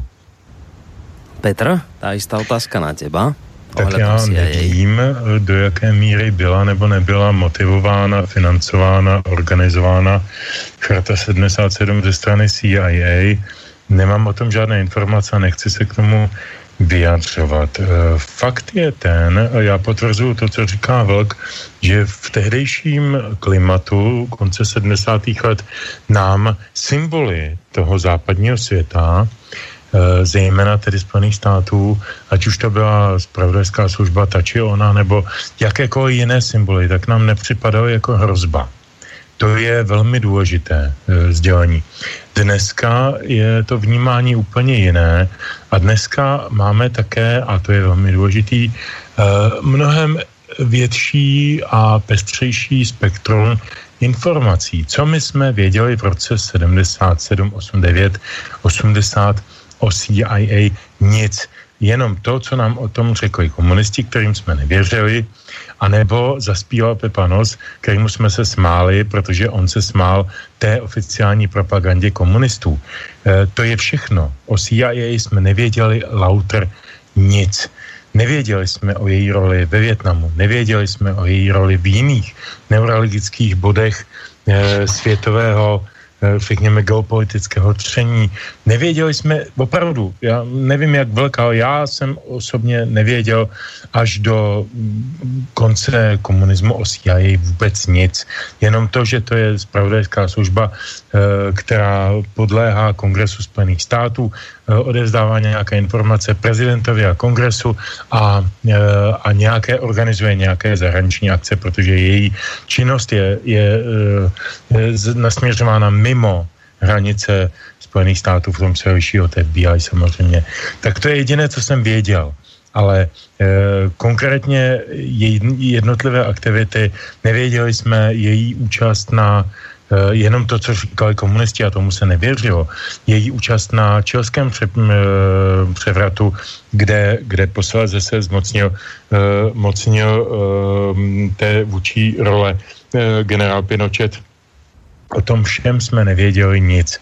Takže já bych to dneska vůbec nechtěl se zpětným hlediskem hodnotit a posuzovat dnešní názor veřejnosti na CIA s tehdejším podstatě skoro nejde, protože dneska jsme informovanější, dnes víme víc, o tom já mluvím, o tom vědění, o, to, o těch informacích. A také vidíme mnohem víc konfliktů mezi kolem sebe. Vidíme konflikty, které CIA buď rozpoutala společně s jinými americkými organizacemi nebo spojeneckými organizacemi, na to, já nevím s kým ještě, a nebo, nebo tam jako vydatně přikládá tedy do krbu, aby to teda fakt jako doutnalo a hořelo. A to už vidíme, to už máme ty informace a jako už jsme v digitálním věku a, a už se dovíme mnohem víc, tak to je o něčem jiném. Takže dneska, dneska eh, je CIA symbol e, hrozby ale ona je taky symbol neschopnosti. Když se podíváte uh, dnešníma očima na, na historii, já jsem nedávno dělal studii o, o, o zátoce sviní a o výsadku amerických uh, amerických jednotek a pokusu svrhnout tehdejší velmi čerstvý Castrov režim na Kubě. Jak diletantsky to bylo provedené. Jak málo informací si CIA, která to organizovala, zjistila o tom, jak vypadá infrastruktura na Kubě, jak vypadá eh, občanská, eh, občanský názor na Kubě, jak vypadá ale třeba i příroda na Kubě. Oni vlastně ten výsadek eh, prohráli tím, že se utopili v bažinách teď eh, to bylo trapný, to byl trapný, trapný debakl eh, CIA, která to celé vlastně organizovala. Takže co si budeme povídat dnešníma očima, víme o CIA víc, takže dneska, dneska si o ní můžeme říkat víc. Uh, myslím si, že rok 77 dnešníma očima hodnotit nelze. Mm. Uh, ak by som mohol dám ešte takú jednu otázku, ktorú asi považujem za dôležitú dnes večer vám položiť a potom dám ďalšie mailové. Aj keď vy ma možno hneď skrotíte a poviete, že k tomuto vy sa nechcete vyjadrovať, lebo to je zase niečo, čo sa týka Slovákov, ale, ale e, treba povedať, keď už sa teda bavíme o charte, že toto všetko, celé toto dianie chartové spôsobil akýsi zákrok z komunistickej moci alebo socialistickej moci voči skupine Plastic People of the Universe. Mm, no ale to len ako také doplnenie, ale teraz tá moja otázka je, že keď sa tá charta spustila, tak e, nejak ju začali podpisovať ľudia. Do, do toho 89. myslím podpísalo nejak, nie celých 2000 osôb. Boli tam nejakí signatári, ale čo sa často spomína, je to, že, že, že zo Slovenska tých podpisov bolo veľmi málo. Tí, ktorí sa podpísali, boli väčšinou Slováci, ktorí žili buď v Čechách, alebo naopak Česi žijúci na Slovensku. Čiže že, že tá charta na Slovensku nemala ani len zďaleka takú odozvu ako, ako v Čechách. A, a niektorí to dokonca vnímajú tú chartu, ako by tam je ten začiatok, hovoria, že tam v charte treba za, hľadať začiatok ako toho nášho rozdelenia Česká a Slovenska. Tak teraz tá moja otázka, že, že ako vy, teraz ja mám tu vzácnu možnosť mať na linke dvoch ob, občanov Českej republiky, tak ako vy vnímate jednak to, že, že do tej charty sa zapojilo málo Slovákov, či vás to trápi, hnevá, rozčuluje možno a, a vôbec, či to naozaj možno vnímať ako by taký, taký pred začiatok rozpadu toho, toho Československa.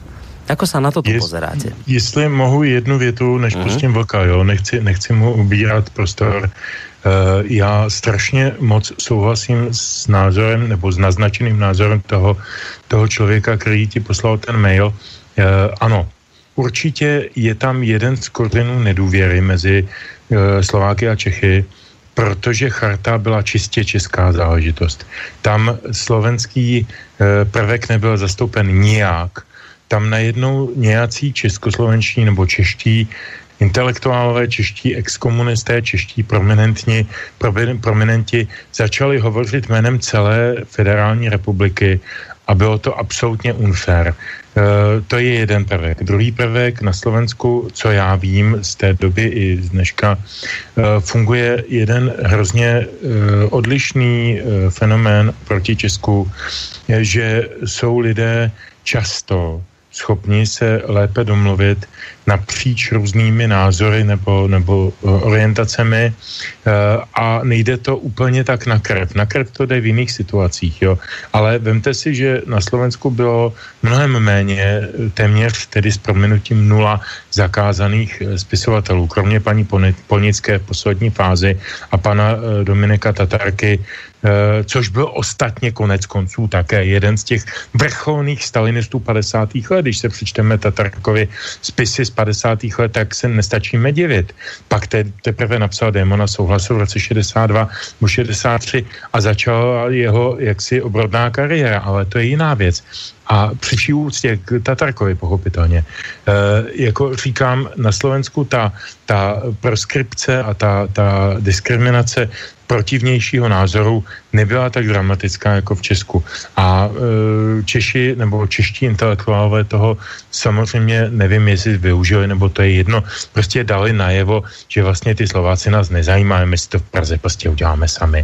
A jako říkám to velmi brutálně, ale myslím, že to tak je. Mm.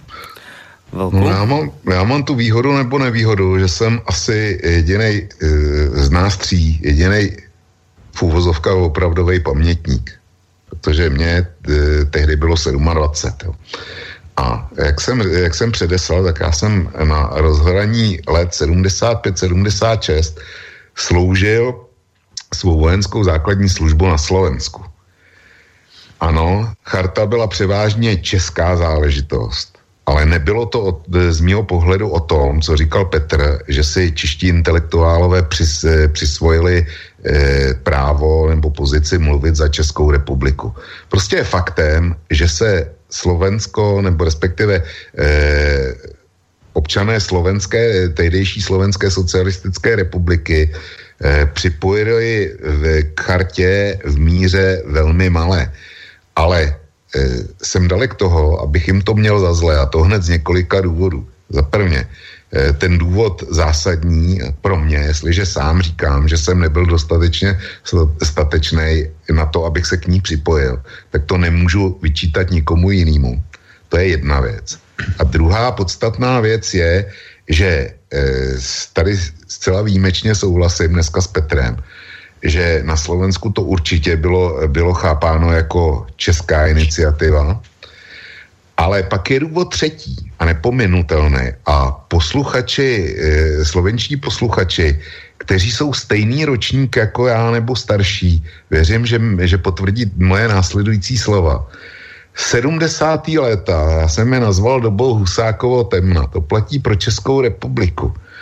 A dejme tomu, že v té intelektuální rovině bylo temno i na Slovensku, i když e, tady potvrzu opět Petra, že na Slovensku to bylo v míře výrazně menší, ale to není důležitý, to není to, co e, Slovenskem tenkrát rezonovalo. 70. leta byly dobou obrovských investic na Slovensku, obrovského růstu, mm. růstu Slovenska, kdy se zrodily nový čtvrtě, eh, nová infrastruktura, fabriky jeli, eh, jeli na, na plný výkon a tak dál. V podstatě to byla doba, kdy, kdy hmotná životní úroveň na Slovensku šla obrovsky nahoru.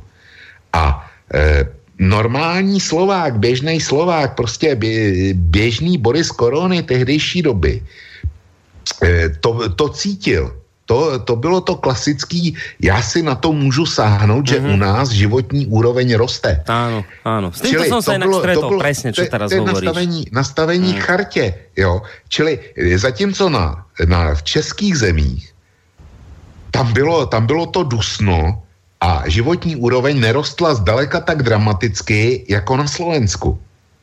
Jo? Čili, čili výchozí nastavení Slovenska bylo úplně jiný než, než českých zemích.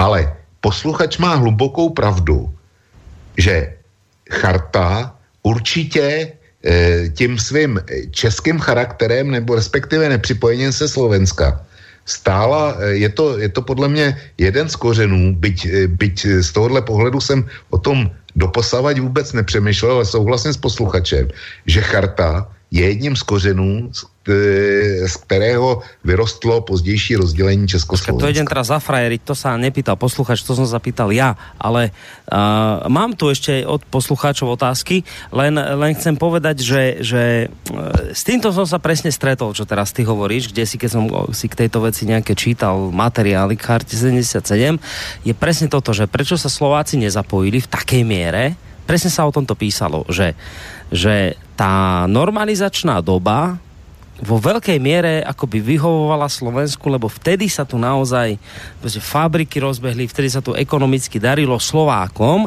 že Česi práve naopak tí na to doplácali, tí boli, vy ste išli akože dole vodou zle, ale u nás to tedy akože celé fungovalo.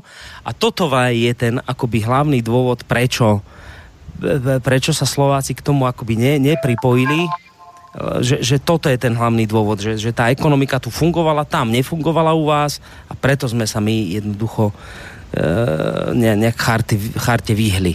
Hej, tak to, to som nechcel akoby tak doplniť, že, že presne s týmto názorom som sa do, stretol a teraz ideme na maily.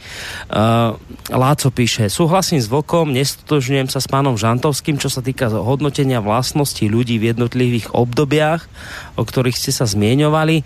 Chartu 77 som nepodpísal, nielen preto, že som na to nemal odvahu, ale hlavne preto, že nemalo to žiaden podstatný význam, tak ako nemalo význam uh, postaviť sa v 68. a ani o rok neskôr, čo Havel vytkol Dubčekovi, keď podpísal obuškový zákon proti ozbrojenej e, presile. Napísal Laco, chcete na to zareagovat? No já k tomu obuškovému zákonu.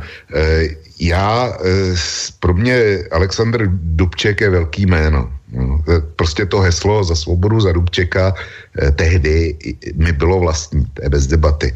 A ale obuškový zákon, jeho podpis, tomu odpustit nemůžu. Je mi líto, ale to je, to je taky jediný, co, co mi na Dubčekovi vadí. No, to som sa ťa chcel inak spýtať, to je taká osobná otázka, nemusíš na ňu odpovedať, ak nechceš voku, ale prečo si sa bál to podpísať? Tu chartu 77.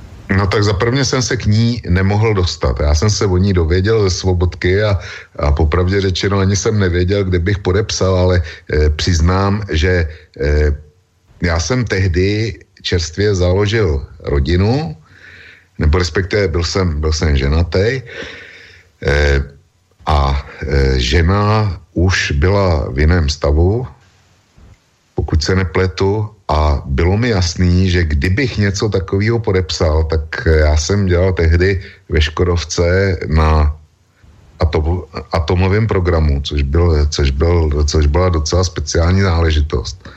A bylo mi jasný, že v momentě, kdybych něco takového podepsal, tak prostě letím ze zaměstnání a kdo ví, co se mnou bude.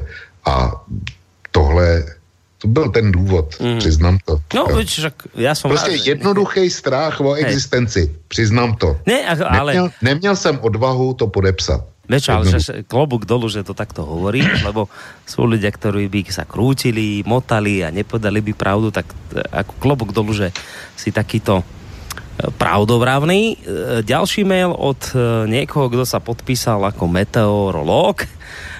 Poznámka do pořadu Dualog. Práve sem pomoci vyhledávaní v archívech, v archívních pomůckách bezpečnostních zložek zistil, žena zpěváka Jozefa Nose vedla STB od 9.2.1978 spis objektu agentúrního a kontrarozviedného e, spracování pod krycím jménem Trubadur, tedy jinými slovy byl objektem jejího sledování, avšak nejspíš nebyl jejím agentem. Tak. Dobře, děkuji meteorologovi za upřesnění a zdravím ho. Uh, tak můžu, můžu, Můžeš, můžu. jasne, už, už by si aj mal, Peťo, lebo si byl dlhšie ticho. No to mi nevadí, že jsem dlhšie ticho. um, já mám jenom k této věci, uh, k té předchozí, ale k této věci zejména drobnou poznámku. Uh, já tomu posluchači strašně děkuju, že to vyhledal takhle online, uh, protože to je strašně důležitá věc. STB vedla několik typů Eh, různých eh, archivů nebo různých eh, databází a jedna z těch databází byly, byly prověřované osoby nebo sledované osoby. Přiznám se naprosto bez sebe menšího mučení, že i já jsem byl sledovaná osoba. Eh, v kategorii PO, tedy prověřovaná osoba, stejně jako Václav Kaus nebo další lidé. Nebyl jsem však již nikde, nikdy v kategorii KTS, tedy kandidát tajné spolupráce, například na rozdíl od prezidenta Václava Havla, který byl v kategorii kandidát tajné spolupráce, eh, na rozdíl od Pepinose, který byl také tou prověřenou osobou, jak konec konců konstatuje posluchač. A já jsem strašně rád, že to říká protože to je velmi důležitý. S tou databází eh, těch eh, komunistických fízlů se strašně snadno šermuje, strašně snadno se ní, eh, se ní argumentuje. A já, jak jsem tedy neskromně zmínil, jsem vydal ty Cibulkovy seznamy a s Peťou Cibulkou jsme kamarádi a, a myslím, že jsme spolu svedli mnoho rozmanitých rozprav na tohle téma a říkal jsem mu stokrát a stokrát, že prostě ty seznamy mají tuhletu, tuhletu, uh, tenhle handicap, že eh, nevyjadřují uh, přesný typ vztahu toho člověka k tomu disk, disk, diskriminačnímu orgánu, k té bezpečnosti jestli je to vztah podřízený, nebo spolupracující, nebo, nebo závislý, nebo, nebo, nebo stíhací, nebo jakýkoliv jiný. Prostě je tam tento problém. Ano, je tam tento problém. Hmm. Teď a potom vydal, vydal další seznamy e, rizích spolupracovníků nebo ag, eh, těch aktivních, e, aktivních agentů, aktivních, aktivních e, důstojníků. Byl to další seznam, jako to bylo o něčem jiném. To bylo lidé, kteří byli skutečně na výplatnici státní bezpečnosti nebo desáté zprávy jako proti vnitřnímu nepříteli. To je o něčem jiném, to je naprosto regulární a naprosto objektivní. U těch, těch eh, takzvaně eh, cibulkových seznamů je ten problém, že se vždycky ten člověk, eh, ne vždycky, ale často se ten člověk může ohradit, že o tom, o té spolupráci takzvané nevěděl. Mm-hmm. A pak to ty soudy, pak to ty soudy, soudy posuzují. A někdy to posoudí tak, jindy onák, ale zatím, co jsem zaznamenal, aspoň u případů, které jsem já důvěrně znal, u lidí, který jsem já důvěrně znal, nebo se kterými jsem byl e, velmi nablízko, tak to posoudili ty soudy velmi objektivně. To znamená, že ten člověk e, nebyl vědomým spolupracovníkem. Oni si ho totiž jako často psali, protože oni na základě těch různých zápisů dostávají různé prémie. Jsme stále je ještě v lidském prostředí, jo? Hmm. Jako, a to, to je jiná věc, já jsem to nechtěl teď stáhnout na téma, téma státní bezpečnosti nebo, nebo, nebo spolupracovníků. To je jedna důležitá, pardon, jedna důležitá poznámka k tomu, co zaznělo. Druhá důležitá poznámka k tomu Dubčekovi. Eh, já bych každému doporučil velmi eh, rozsáhlou monografii Luboše Juríka o Alexandru Dubčekovi, která vyšla, tuším, že loňského roku. To je docela zajímavá kniha, která, myslím si, Dubčeka dokumentuje z různých úhlů. Rozhodně to není z úhlu fanklubu ani z úhlu zapřísáhlých krvelačných kritiků. Eh, Dubček byl nepochybně nositelem strašných rozporů celé své generace. Toho, že byl vlastně od 50. Eh, mimochodem, já jsem tady mluvil o Klementisovi. Na jeho místo ve federálním, tehdy hm, národním shromáždění v parlamentu, eh, když byl pověšen, tak na jeho místo za Slováky si sedl Dubček. To se málo ví. A za to nemůže že pověsili Klementise. Ale prostě sedl si na jeho místo uvolněné smrtí Klementise jako slovenského poslance Národního shromáždění. To jen tak mimochodem. Uh, Dubček byl kariérní uh, komunistický funkcionář od začátku 50. let. Na konci 60. let se projevil jako, jako reprezentant nějakého obrodného proudu a uh, všechna čest a sláva. Nicméně, on nikdy nepřekročil klauzuru svého přesvědčení o nějakém, eh, řekněme, mm, eh, organizovaném organizovaném souhlasu. Já myslím, že to je ten správný výraz. Organizovaný souhlas. Konec konců na konci 60. let šlo také z mnoha stran, z jedné i z druhé, o organizovaný souhlas. A myslím, že Aleksandr Dubček jako komunistický hluboce věřící to podotýkám s velkou úctou a s velkým respektem. Hluboce věřící komunistický funkcionář, věřící v komunismus a jeho smysl, eh, respektoval jako hlavní pravidlo svého života ten organizovaný souhlas. A to, že mu to nevyšlo, protože prostě Havel a jeho kamarádi na něj uh, ušili tu boudu, že mu slíbili prezidentský úřad a pak se na něj vykašlali, to je prostě historická tragika tohoto osudu. Uh, no, já, zase, já zase s Petrem nemůžu, nemůžu souhlasit. Za prvně, těším se na to. Těším za prvně, za prvně eh, ano, já nevidím důvod, proč by, proč by Dubček nebyl komunistou. On vyrůstal v komunistické rodině, on vyrůstal v Kazachstánu, eh, v Sovětském svazu, v programu Interhelpo. Čili on, on byl o tom bytostně přesvědčen a nějak zvlášť mi to nevadí a e, že podle toho postupoval. Já jsem mu vděčný za tu šanci, kterou umožnil e, tehdejší Československé socialistické republice, aby se tady něco, něco pohnulo a něco velkého tady zkusilo. To e, česta sláva. Ale vedle toho prostě podepsal Pendrekový zákon a ten mu nemůžu odpustit, ale ne, já si neodpustím zase na druhou stranu poznámku k seznamu STV. Tu hlášku že eh, estébáci, aby brali prémie, tak si vymýšleli agenty, s kterou jistý eh, vicepremiér české vlády vyhrál ne, eh, před krátkým časem soud v Bratislavě, že nebyl agentem, ačkoliv je k dispozici jeho vázací akt a dokonce i zprávy, tak eh, s tou nemůžu souhlasit. A existují jaksi výpovědi příslušníků STB, eh, kteří toto rozporují a říkali nic podobného, kdo se jednou odstnul, odstnul eh, v eh, našem archivu jako agent, tak je prostě agent. Eh, byl agent a fungoval jako agent. Tohle je pro mě jenom vejmluva. Říkají, říkají bývalí estébáci a já nemám sebe menší důvod jim nevěřit a věřím jim daleko spíš než těm, kteří dneska u toho soudu v Bratislavě vypovídali, že e, že už se nepamatujou, nebo že prostě e, to mohlo být jinak a tak dále. Hmm. To, to ne. Buď ten tehdejší režim, to, to tehdejší špiclování, proti kterému mimochodem šla taky charta, eh, bylo, bylo nebezpečný, báli jsme se toho, anebo jsme se báli vlastního stínu, který jsme si malovali na zeď, protože ty estebáci byly ty komické figurky, a, eh, který eh, se nechali uplatit, který dělali za prémie a e, zanášeli do e, kontrolovaných seznamů, několika násobně kontrolovaných seznamů agenty, kteří nikdy agenty nebyli. Tak e, jako která verze platí? Byla to doba temná, doba, byla to diktatura se všema e, parametrama, který k diktatuře patří, anebo to byl stín zdi, který jsme si nakreslili. Hmm.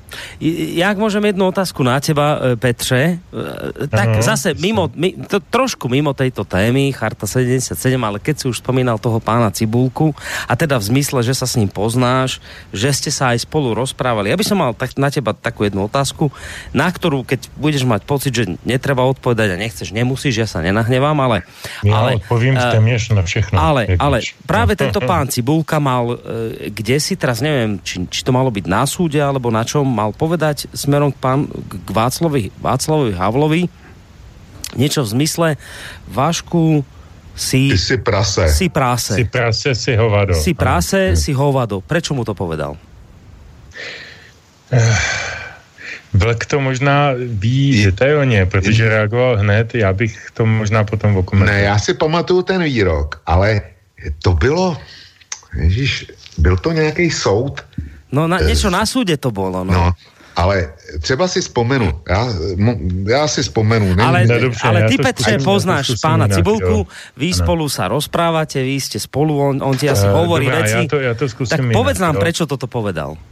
No. Petr Cibulka byl v 80. letech jako chartista a jako člověk zapojený velmi aktivně do podzemních různých hnutí e, opozice. Eh, navíc člověk z, z hlediska Prahy z venkova, tedy z Brna, Eh, byl to aktivista, který eh, kopíroval nahrávky na kazety nějakých punkových kapel nebo Plastic People nebo něčeho takového.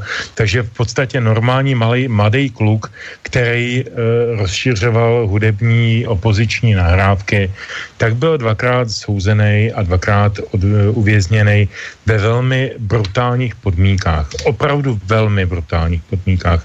Protože on na rozdíl od Václava Havla nebyl Eh, prominentním vězněm. On byl prostě normálním, eh, normálním kriminálníkem, který očima tehdejší jurisdikce zasloužili to nejhorší, co, co eh, se jim dá poskytnout, kdežto Havlovi se předkládali prostě i na základě rozmanitých dalších konsekvencí určité výhody a nejenom Havlovi, ale myslím tím obecně tu, tu, tu chartistickou šlechtu, jak to nazývají někteří bývalí chartisté.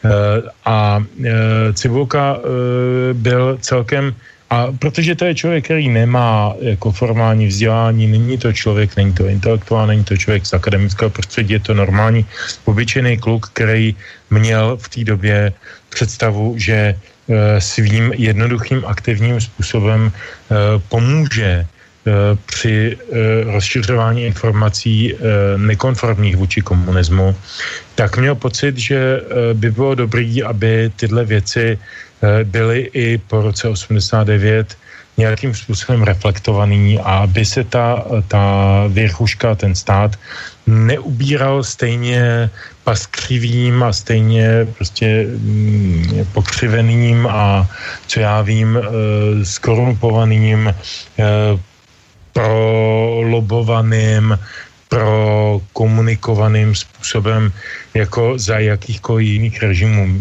Petr je do značné míry člověk velmi naivní a velmi podle mého soudu tedy uh, velmi uh, optimistický v tom smyslu, že lze udělat společnost, která je, uh, která je, jak bych řekl, um, samosprašná nebo prostě eh, je, stojí na svých vlastních základech a nepotřebuje žádné silné opory z hlediska biznesu, z hlediska, z hlediska mezinárodní politiky a tak dále.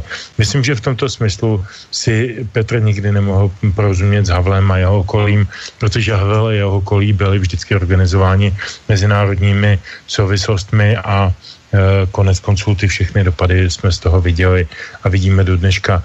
Takže tam ten výrok si prase si hovado byl o tom, že Petr dal najevo svým jednoduchým a jak byl zvyklý upřímným způsobem najevo e, svůj odpor nebo svůj, svoje znechucení z Václava Havla v nové funkci, kde se najednou stal prostě velkým papalášem, který rozhoduje o tom všeho míru.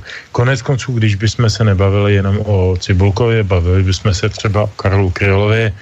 Karel měl podobnou zkušenost, kdy Eh, potom v roce 89 Havlovi s nímž se v podstatě neznali před rokem 89, protože Karel emigroval dřív, než, než se Havel stal hvězdou dizentu eh, ta a v roce v 60. letech Havel nebyl nic, že jo, to je jako, to byl kulisák a poté dramaturg na divadlo na zábradlí, vlastně nic, jo, eh, z hlediska politického, myslím, na rozdíl od Karla tak Karel, eh, Karel mu přinesl v podstatě srdce na talíři, když to řeknu pateticky, a eh, snažil se pomoci tomu novému režimu a, a Havel ho tehdy odmítl velice brutálně e, ve smyslu e, ty umíš zpívat, tak zpívej a, a nás neotravuj.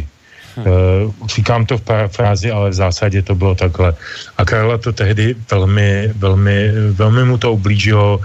Myslím, že ho to velmi silně postavilo proti novému režimu uh, do opozice a myslím, že mu to tedy možná teď, jak si spekuluju, ale do jisté míry mu to možná i zkrátilo život, protože to bylo největší zklamání jeho života, že on se vrátí domů a doma mu ti jeho nakopou zadek. Hmm. To je něco strašného. Jo. To je něco, co se těžko odpouští a něco, co se těžko chápe. A já myslím, že Cibulka to měl podobně. Mm-hmm. No, dobře, děkuji ti za to. Já jsem mezi tím našel, našel, o co šlo. Tak e, byl to soud e, v roce 93, kdy pánové Cibulka a Vidra žalovali Václava Havla e, žalobou na ochranu osobnosti podle paragrafu 11 a následného občanského zákonníku a šlo o výrok, e, který e, pronesl Václav Havel na ohledně, ohledně lustračního zákona k Adamu Michníkovi z Polské Solidarity. Jo. E, čili byl to soud, kde stáli na jedné straně Cibulka a na druhé straně Václav Havel tohle, tohle, tohle tam prostě zaznělo při, při tom soudu. Tak. Ďakujeme za doplňujúce informácie. Som tiež mal takú nejakú matnú informáciu, že išlo o súd. Tak uh, to je veľmi cené, že teda máme informácie v tomto zmysle od človeka, ktorý má veľmi blízko pánovi Cibulkovi a že sa teda s nami o toto aj podelil. A myslím, že teraz od tohto istého človeka v podobe Petra Žantovského by sme si mohli vypočuť ďalšiu v poradí tretiu hudobnou lahvodku od Pepa Nosu. Tak čo si připravil jako trojku? Tak původně to byla dvojka, dneska teďko je to trojka a písnička je uh, překlad nebo převod uh, Dylanovy písničky The Times They Are Changing, Aha. tedy časy se mění. Hmm. A je to písnička, kterou jsme si také, tak jak Vlk vzpomínal na ta dávná léta, hrávali u těch táboráků nebo v těch hospodách, protože vyjadřovala naše tehdejší pocity a když si někdo poslechne ten text eh, dnešníma očima, ušima, tak eh, může dojít k závěru, že vlastně některé věci opravdu hmm. se nemění.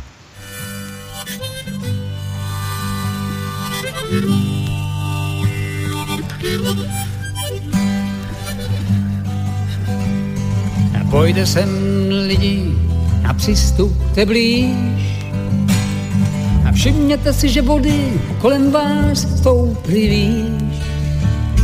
A připujste, že vás to až na kost promočí. A že si vás čas kolem prstu otočí. Měli byste už začít plavat, jinak půjdete ke dnu, nebo časy se mění, co bylo dnes, zítra není.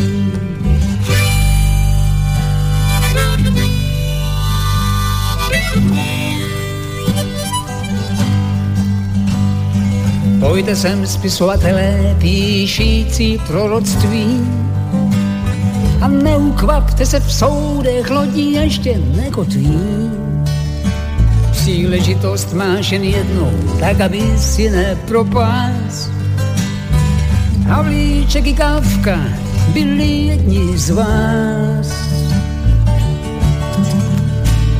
A jestli si dnes prohrál, budeš vítěz pozítří, neboť časy se mění, co bylo dnes, zítra není.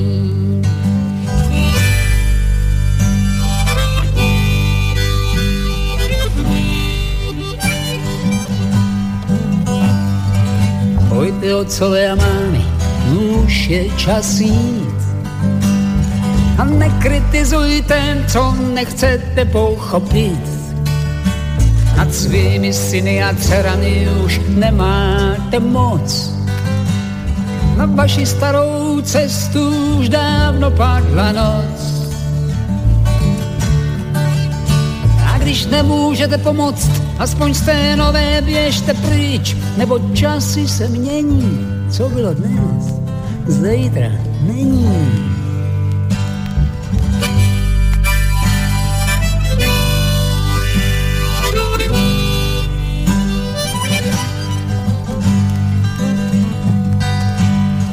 Pojďte sem lidi, na chvíli stište smích neucpěte místnost, nestůjte ve dveřích. Neboť ten, kdo si ublíží, už nebude rovně stát. A venku zuří bitva, abyste se začali bát. Brzy vám rozdrnčí okna a zatře se zdí, neboť časy se mění, co bylo dnes, zítra není.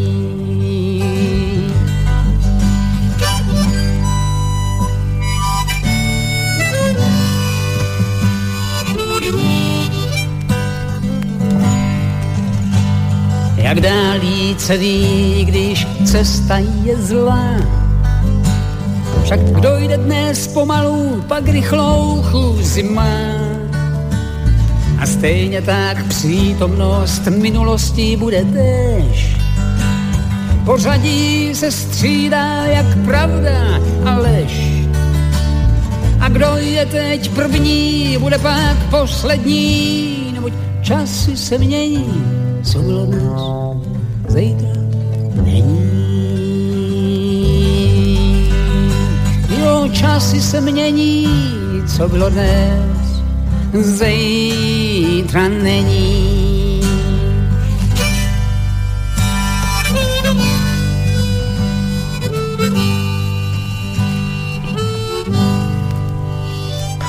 Tak sme sa prehúpili touto známou pesničkou e, do záverečnej, v tejto chvíli už necelej pol hodinky našej dnešnej relácie Dualog. Ja som veľmi rád, že nám píšete maily na adresu studiozavinačslobodnyvysielac.sk a práve aj mailom začnem túto záverečnú časť, kde poslucháč Emil píše, na Slovensku na rozdiel od Prahy mala väčší význam podzemná církev, charta bola len liberálna spoločnosť. Ja by som k tomu ešte, kým budú dvaja páni v podobe E, Petra Žantovského a Vlka reagovať, dodal, že to je tiež jeden z argumentov, s ktorým som sa stretol, a teraz ho aj prečítam, ja som ani som nevedel, že to niekto vyťahne, ale to je jeden z takých častých argumentov, ktorým sa vysvetľuje práve to, že prečo na Slovensku bola taká malá podpora Charty 77. Hovorí sa o tom, že že slovenský odpor proti komunizmu sa v silne katolíckom slovenskom prostredí Eh, zameral na prostredí tej, vlastne tej, tej podzemnej cirkvi a hlavnou požiadavkou bolo dosiahnutie plnej náboženskej slobody a vymenovanie katolických biskupov bez ovplyvňovania totalitnou mocou, kým Charta 77 podprahovo nadvezovala na Masarykovú prvú republiku, tak e, slovenský katolícky disent sa nepriamo odvolával na slovenský štát, v ktorom sa snažil nájsť aj pozitívne prvky, čo samozrejme neznamená, že sa k nemu staval nekriticky a obdivne, ale e, vlastne tento názor hovorí o tom, že tu boli akoby iné nastavenia. Česi, Masarykovský štát, Slováci, slovenský štát, Tisov režim a, a tieto veci, katolícke Slovensko, ktoré chcelo biskupov, že my sme mali akoby odlišné, od, odlišné ciele, takto som to pochopil z, z, z tých argumentov, tak uh, môžete na to zareagovať, ak chcete ešte, alebo môžeme ísť aj na ďalší mail, neviem. Zkusím já. No poď. Pokud. E, u vás skutečně podzemní církev byl fenomén, to je bez debaty a e, posluchač se trefil, protože já si neumím představit e, ten e, intelektuální těžce liberální eh, projekt eh, a skupinu okolo Václava Havla s církevní eh, konzervativním nastavením e, slovenského věřícího. To prostě nepasuje dohromady. Má pravdu. Mm. No, to je taky jeden z důvodů. Petr, chceš aj ty k tomu něco? No, tak samozřejmě, že ano, já myslím, že je to ale opačně. Eh, já myslím, že eh, skupinu kolem Václava Havla vůbec nezajímalo, co se děje na Slovensku. Oni vnímali jenom to, co se děje v jejich bezprostředním okolí, to znamená jejich kamarádi, jejich, jejich spolubojovníci z nějakých bojů a teď já je nebudu hodnotit ty boje. Eh, a myslím si, že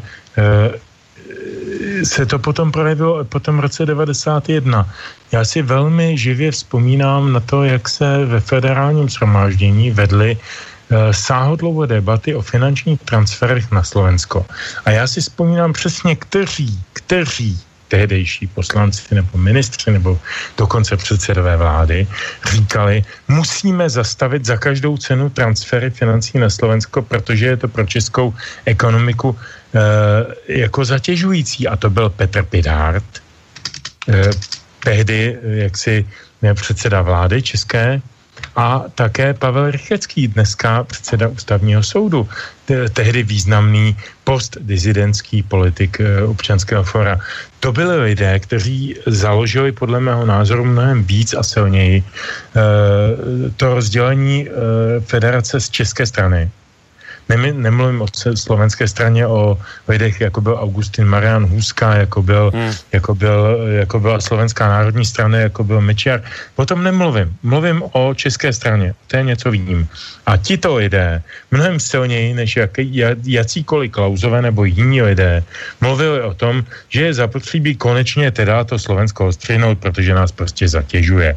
Tak já myslím, že ta přezíravost české strany Prahy, Havlů a všech těchto lidí vůči Slovensku byla dlouhodobá, tradiční a měla mnoho podob. A jedna podoba mohla být v období Charty 77 a druhá v období rozdělení federace.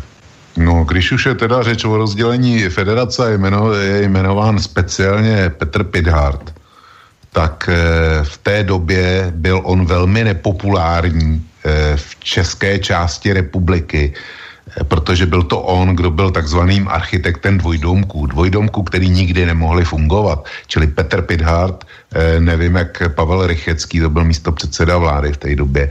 Toho, toho si ne, nejsem schopen zasadit do kontextu uh, té před, eh, doby před rozdělením, ale Petr Pidhart, ten, ten, ten byl asi nejstřícnější ze všech českých politiků ohledně eh, dalšího eh, soužití ze, ze Slováky. Takže Petr Pidhart v tomhle eh, zastával úplně opačnou pozici. On byl ten, ten kdo přišel s naprosto nesmyslným projektem dvojdomku. Já s tím teda absolutně nesouhlasím. No nemusíš, ale dvojdomek, to, ne, promiň, to je promiň, Dvojdomek je jiná historická uh, chvíle, než skutečné rozdělení. Dvojdomek ano, ne, ne, je ne, nějaké ne, ne. jaro 91 nebo podzim 90 byl dvojdomek a pak teprve se začalo, pak teprve byl Čarnogorský a jeho hvězdička a stolička na vlajce e, Evropské unie a všechny tyto věci. Pak teprve přišel Mečiar a pak teprve byly všechny další, další historické události. Pithart měl svůj vývoj. Pithart není rozhodně architektem eh, federálního myšlení. No tak eh, to musím oponovat. Petr Pidhart s tímhle přišel někdy, když by byly ty jednání po hradech a zámcích, ty papěrničky a já nevím, jak se to všechno jmenovalo, kde, kde česká slovenská reprezentace jednala a on tam tehdy uplatnil, uplatnil ten dvojdomek. A já se na to, já se na to a dobře... Častá papírnička byla jeden termín a pak byly další asi čtyři různé další no, akce, ano, při, při které, končily, které končily v Milovech na tom odborářském hotelu, kde se rozhodlo mezi Klausem a Mečiarem o skutečném rozdělení, ale to bylo e, roka půl na to. Jo, jako vzpomeňme si na to, jak ten čas vypadal, jo. Já to nemám před sebou teď na internetu, ale je to tak, jo. I, ideme to posunúť ďalej, lebo poslucháč e, sa pýta, že e, v čom vidíte hlavný dôvod, prečo sa e, do Charty 77 nezapojila rozsiahla e, široká skupina obyvateľstva? No, já myslím, že, promiň Vlku, já myslím, že Vlk to vyjádřil velmi dobře tím, co říkal prvé. To znamená, za prvé, mnoho lidí nevědělo, o čem to je. To je strašně důležitý. Ta informace nebyla. Já jsem slyšel mnoho a viděl jsem mnoho svědectví lidí, kteří říkali, eh, a i dneska je to znova eh, zveřejňováno, kteří říkali, my bychom e, s těmi soudruhy vedli nějaký dialog a říkali jsme jim, my vám podepíšeme antichartu, když nám necháte přečíst a chartu. Já jsem zažil úplně to samé o nějaký léta později v redakci Deníku práce odborového, kde nám přinesli několik věd, respektive řekli, podepište Eh, nesouhlas s několika větama. A my jsme tam v té redakci říkali všichni, no tak nám je sakra dejte přečíst.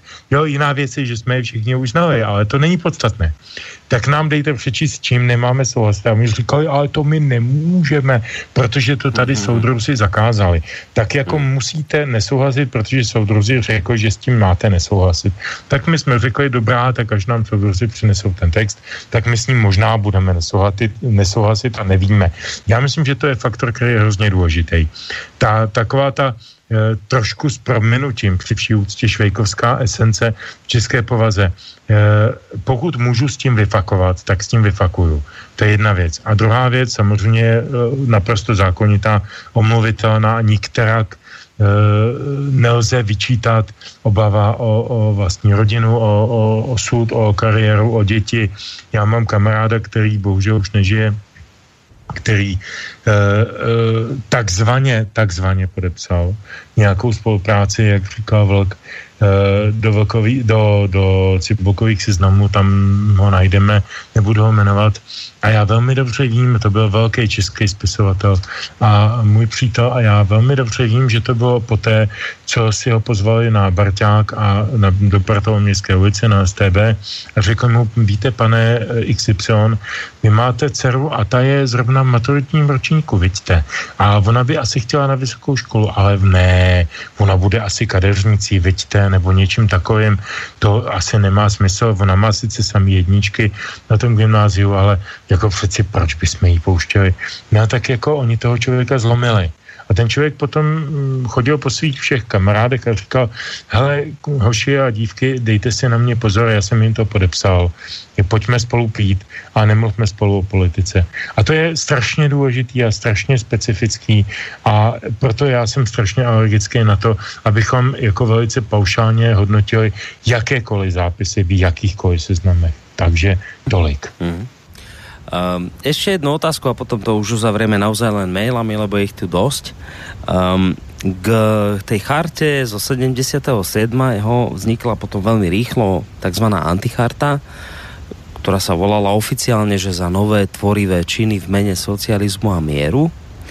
A podpísali ju mnohí v tej dobe prostě kultúrne činy, mnohé osobnosti typu Jan Verich, a, a podobný Karel Gott.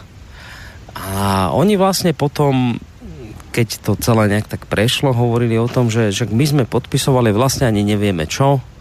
I, niektorí hovorili, že sa nikdy nepodpísali, niektorí priznali, že sa podpísali. To je teraz taká, taká jednoduchá ľudská otázka, že zazlievate im túto antichartu? Hneváte sa na nich za to, že to urobili, alebo máte pre ich vtedajšie konanie do istej miery pochopenie?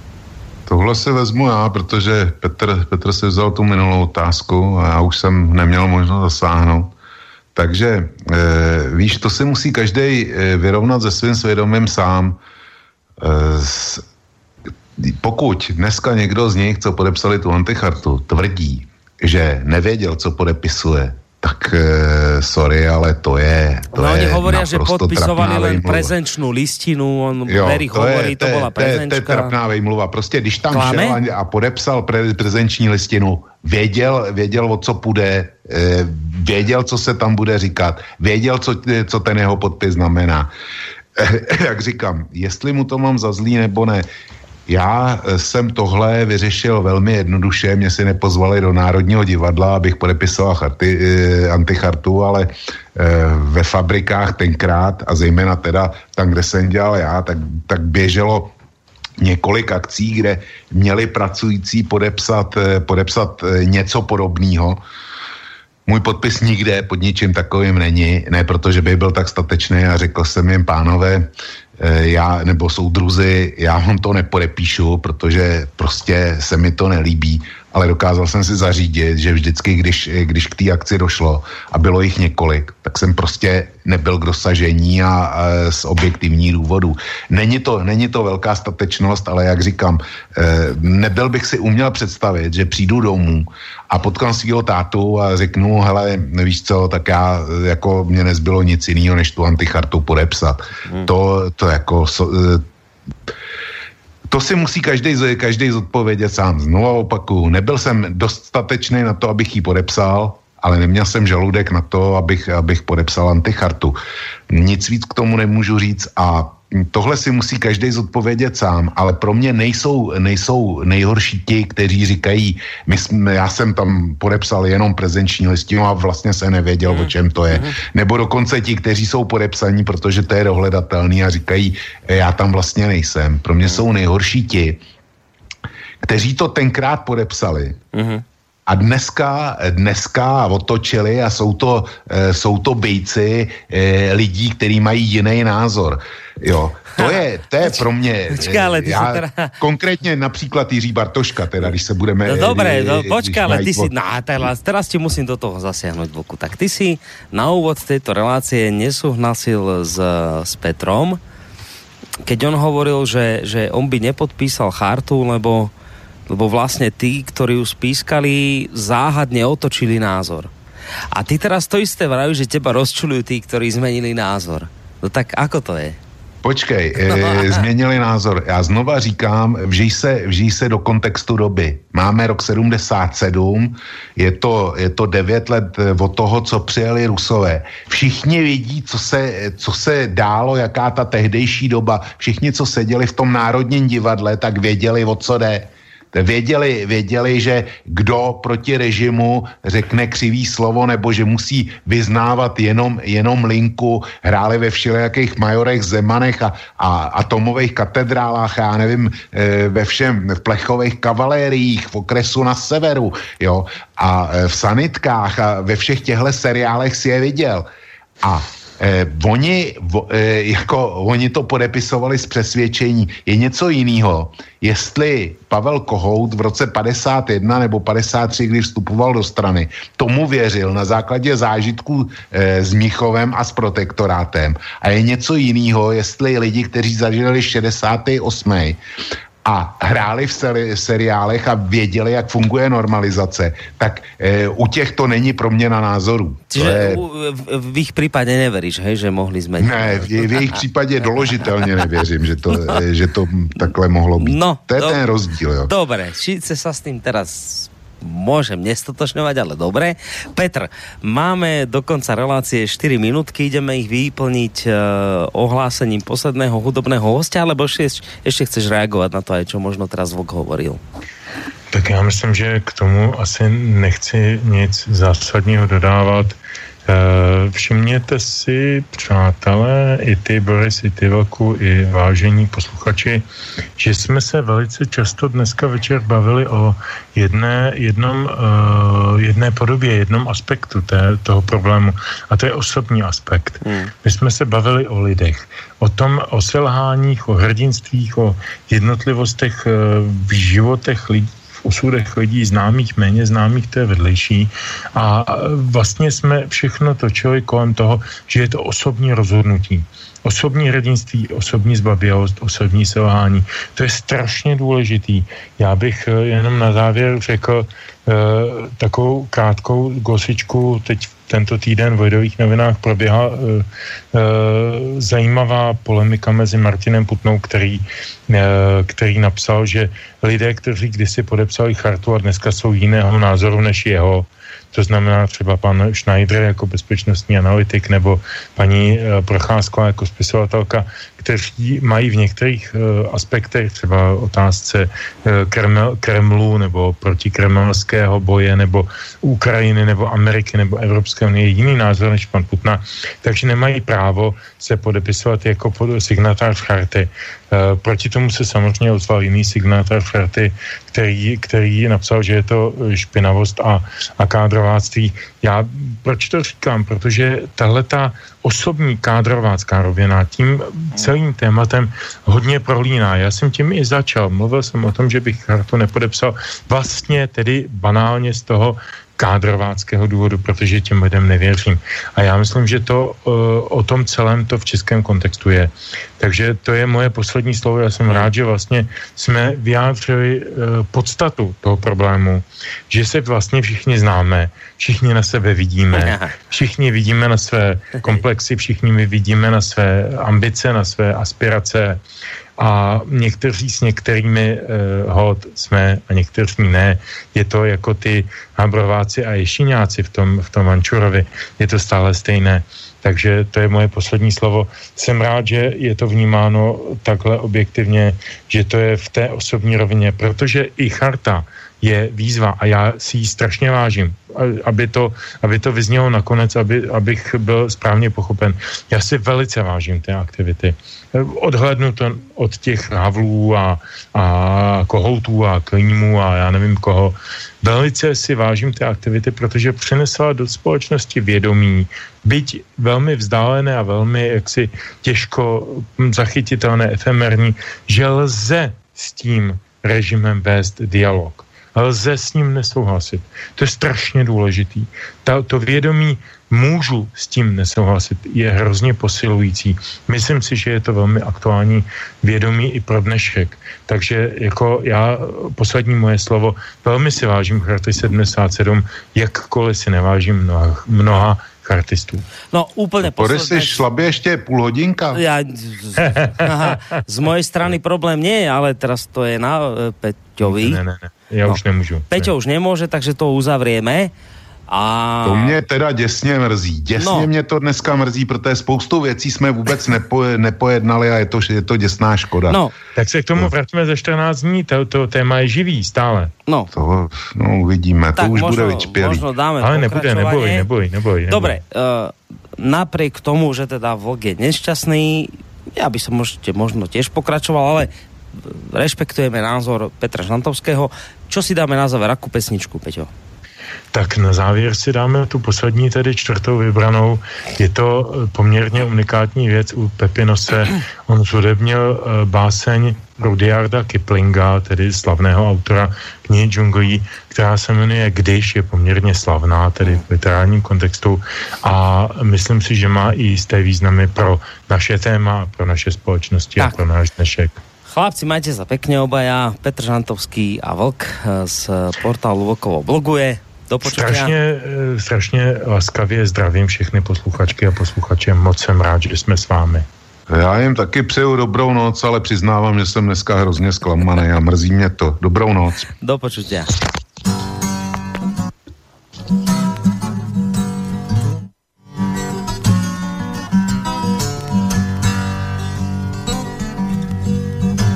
Když bez hlavost svým okem klidně měříš, ať štupen sám, že nejsi bez hlaví. Když podezírán pevně v sebe věříš, však neviníš svých soků z bezpráví.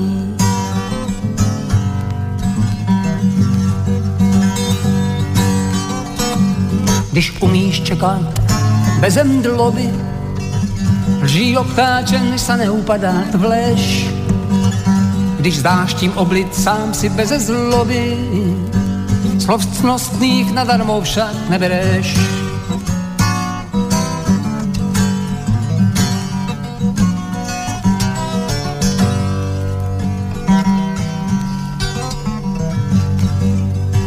Když umíš snít a nepodlehnout snění, když hloubat znáš a dovedeš předzžít, když proti triumfu i ponížení, jak proti svůdcům společným si kryt.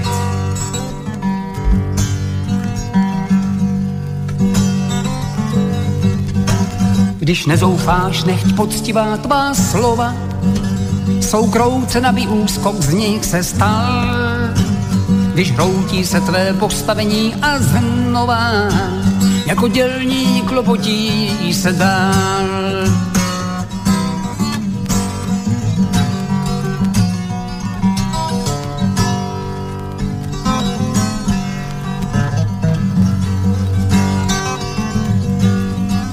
Když spočítat znáš hromadu svých zisků a na jediný hod vše riskovat, zas po prohře se vracet k východisku a nezavzdechnout nad hořem svých strán.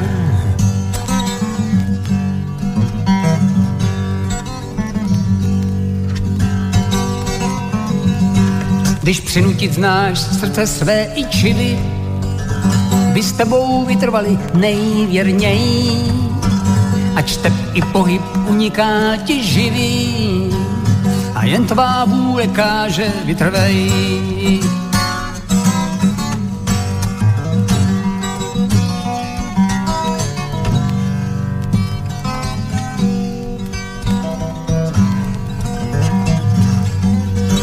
Když něho sneseš přílišnou i tvrdost, když svůj si všem nechť druhem si se stal, když s bratřem s davem uchováš si hrdost a nespišníš, byť mluvil s tebou král.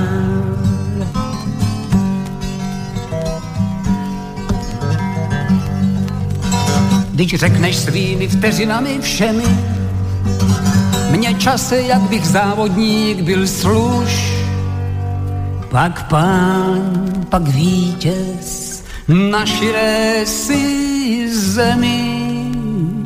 A co je víc, pak synu můj, si muž.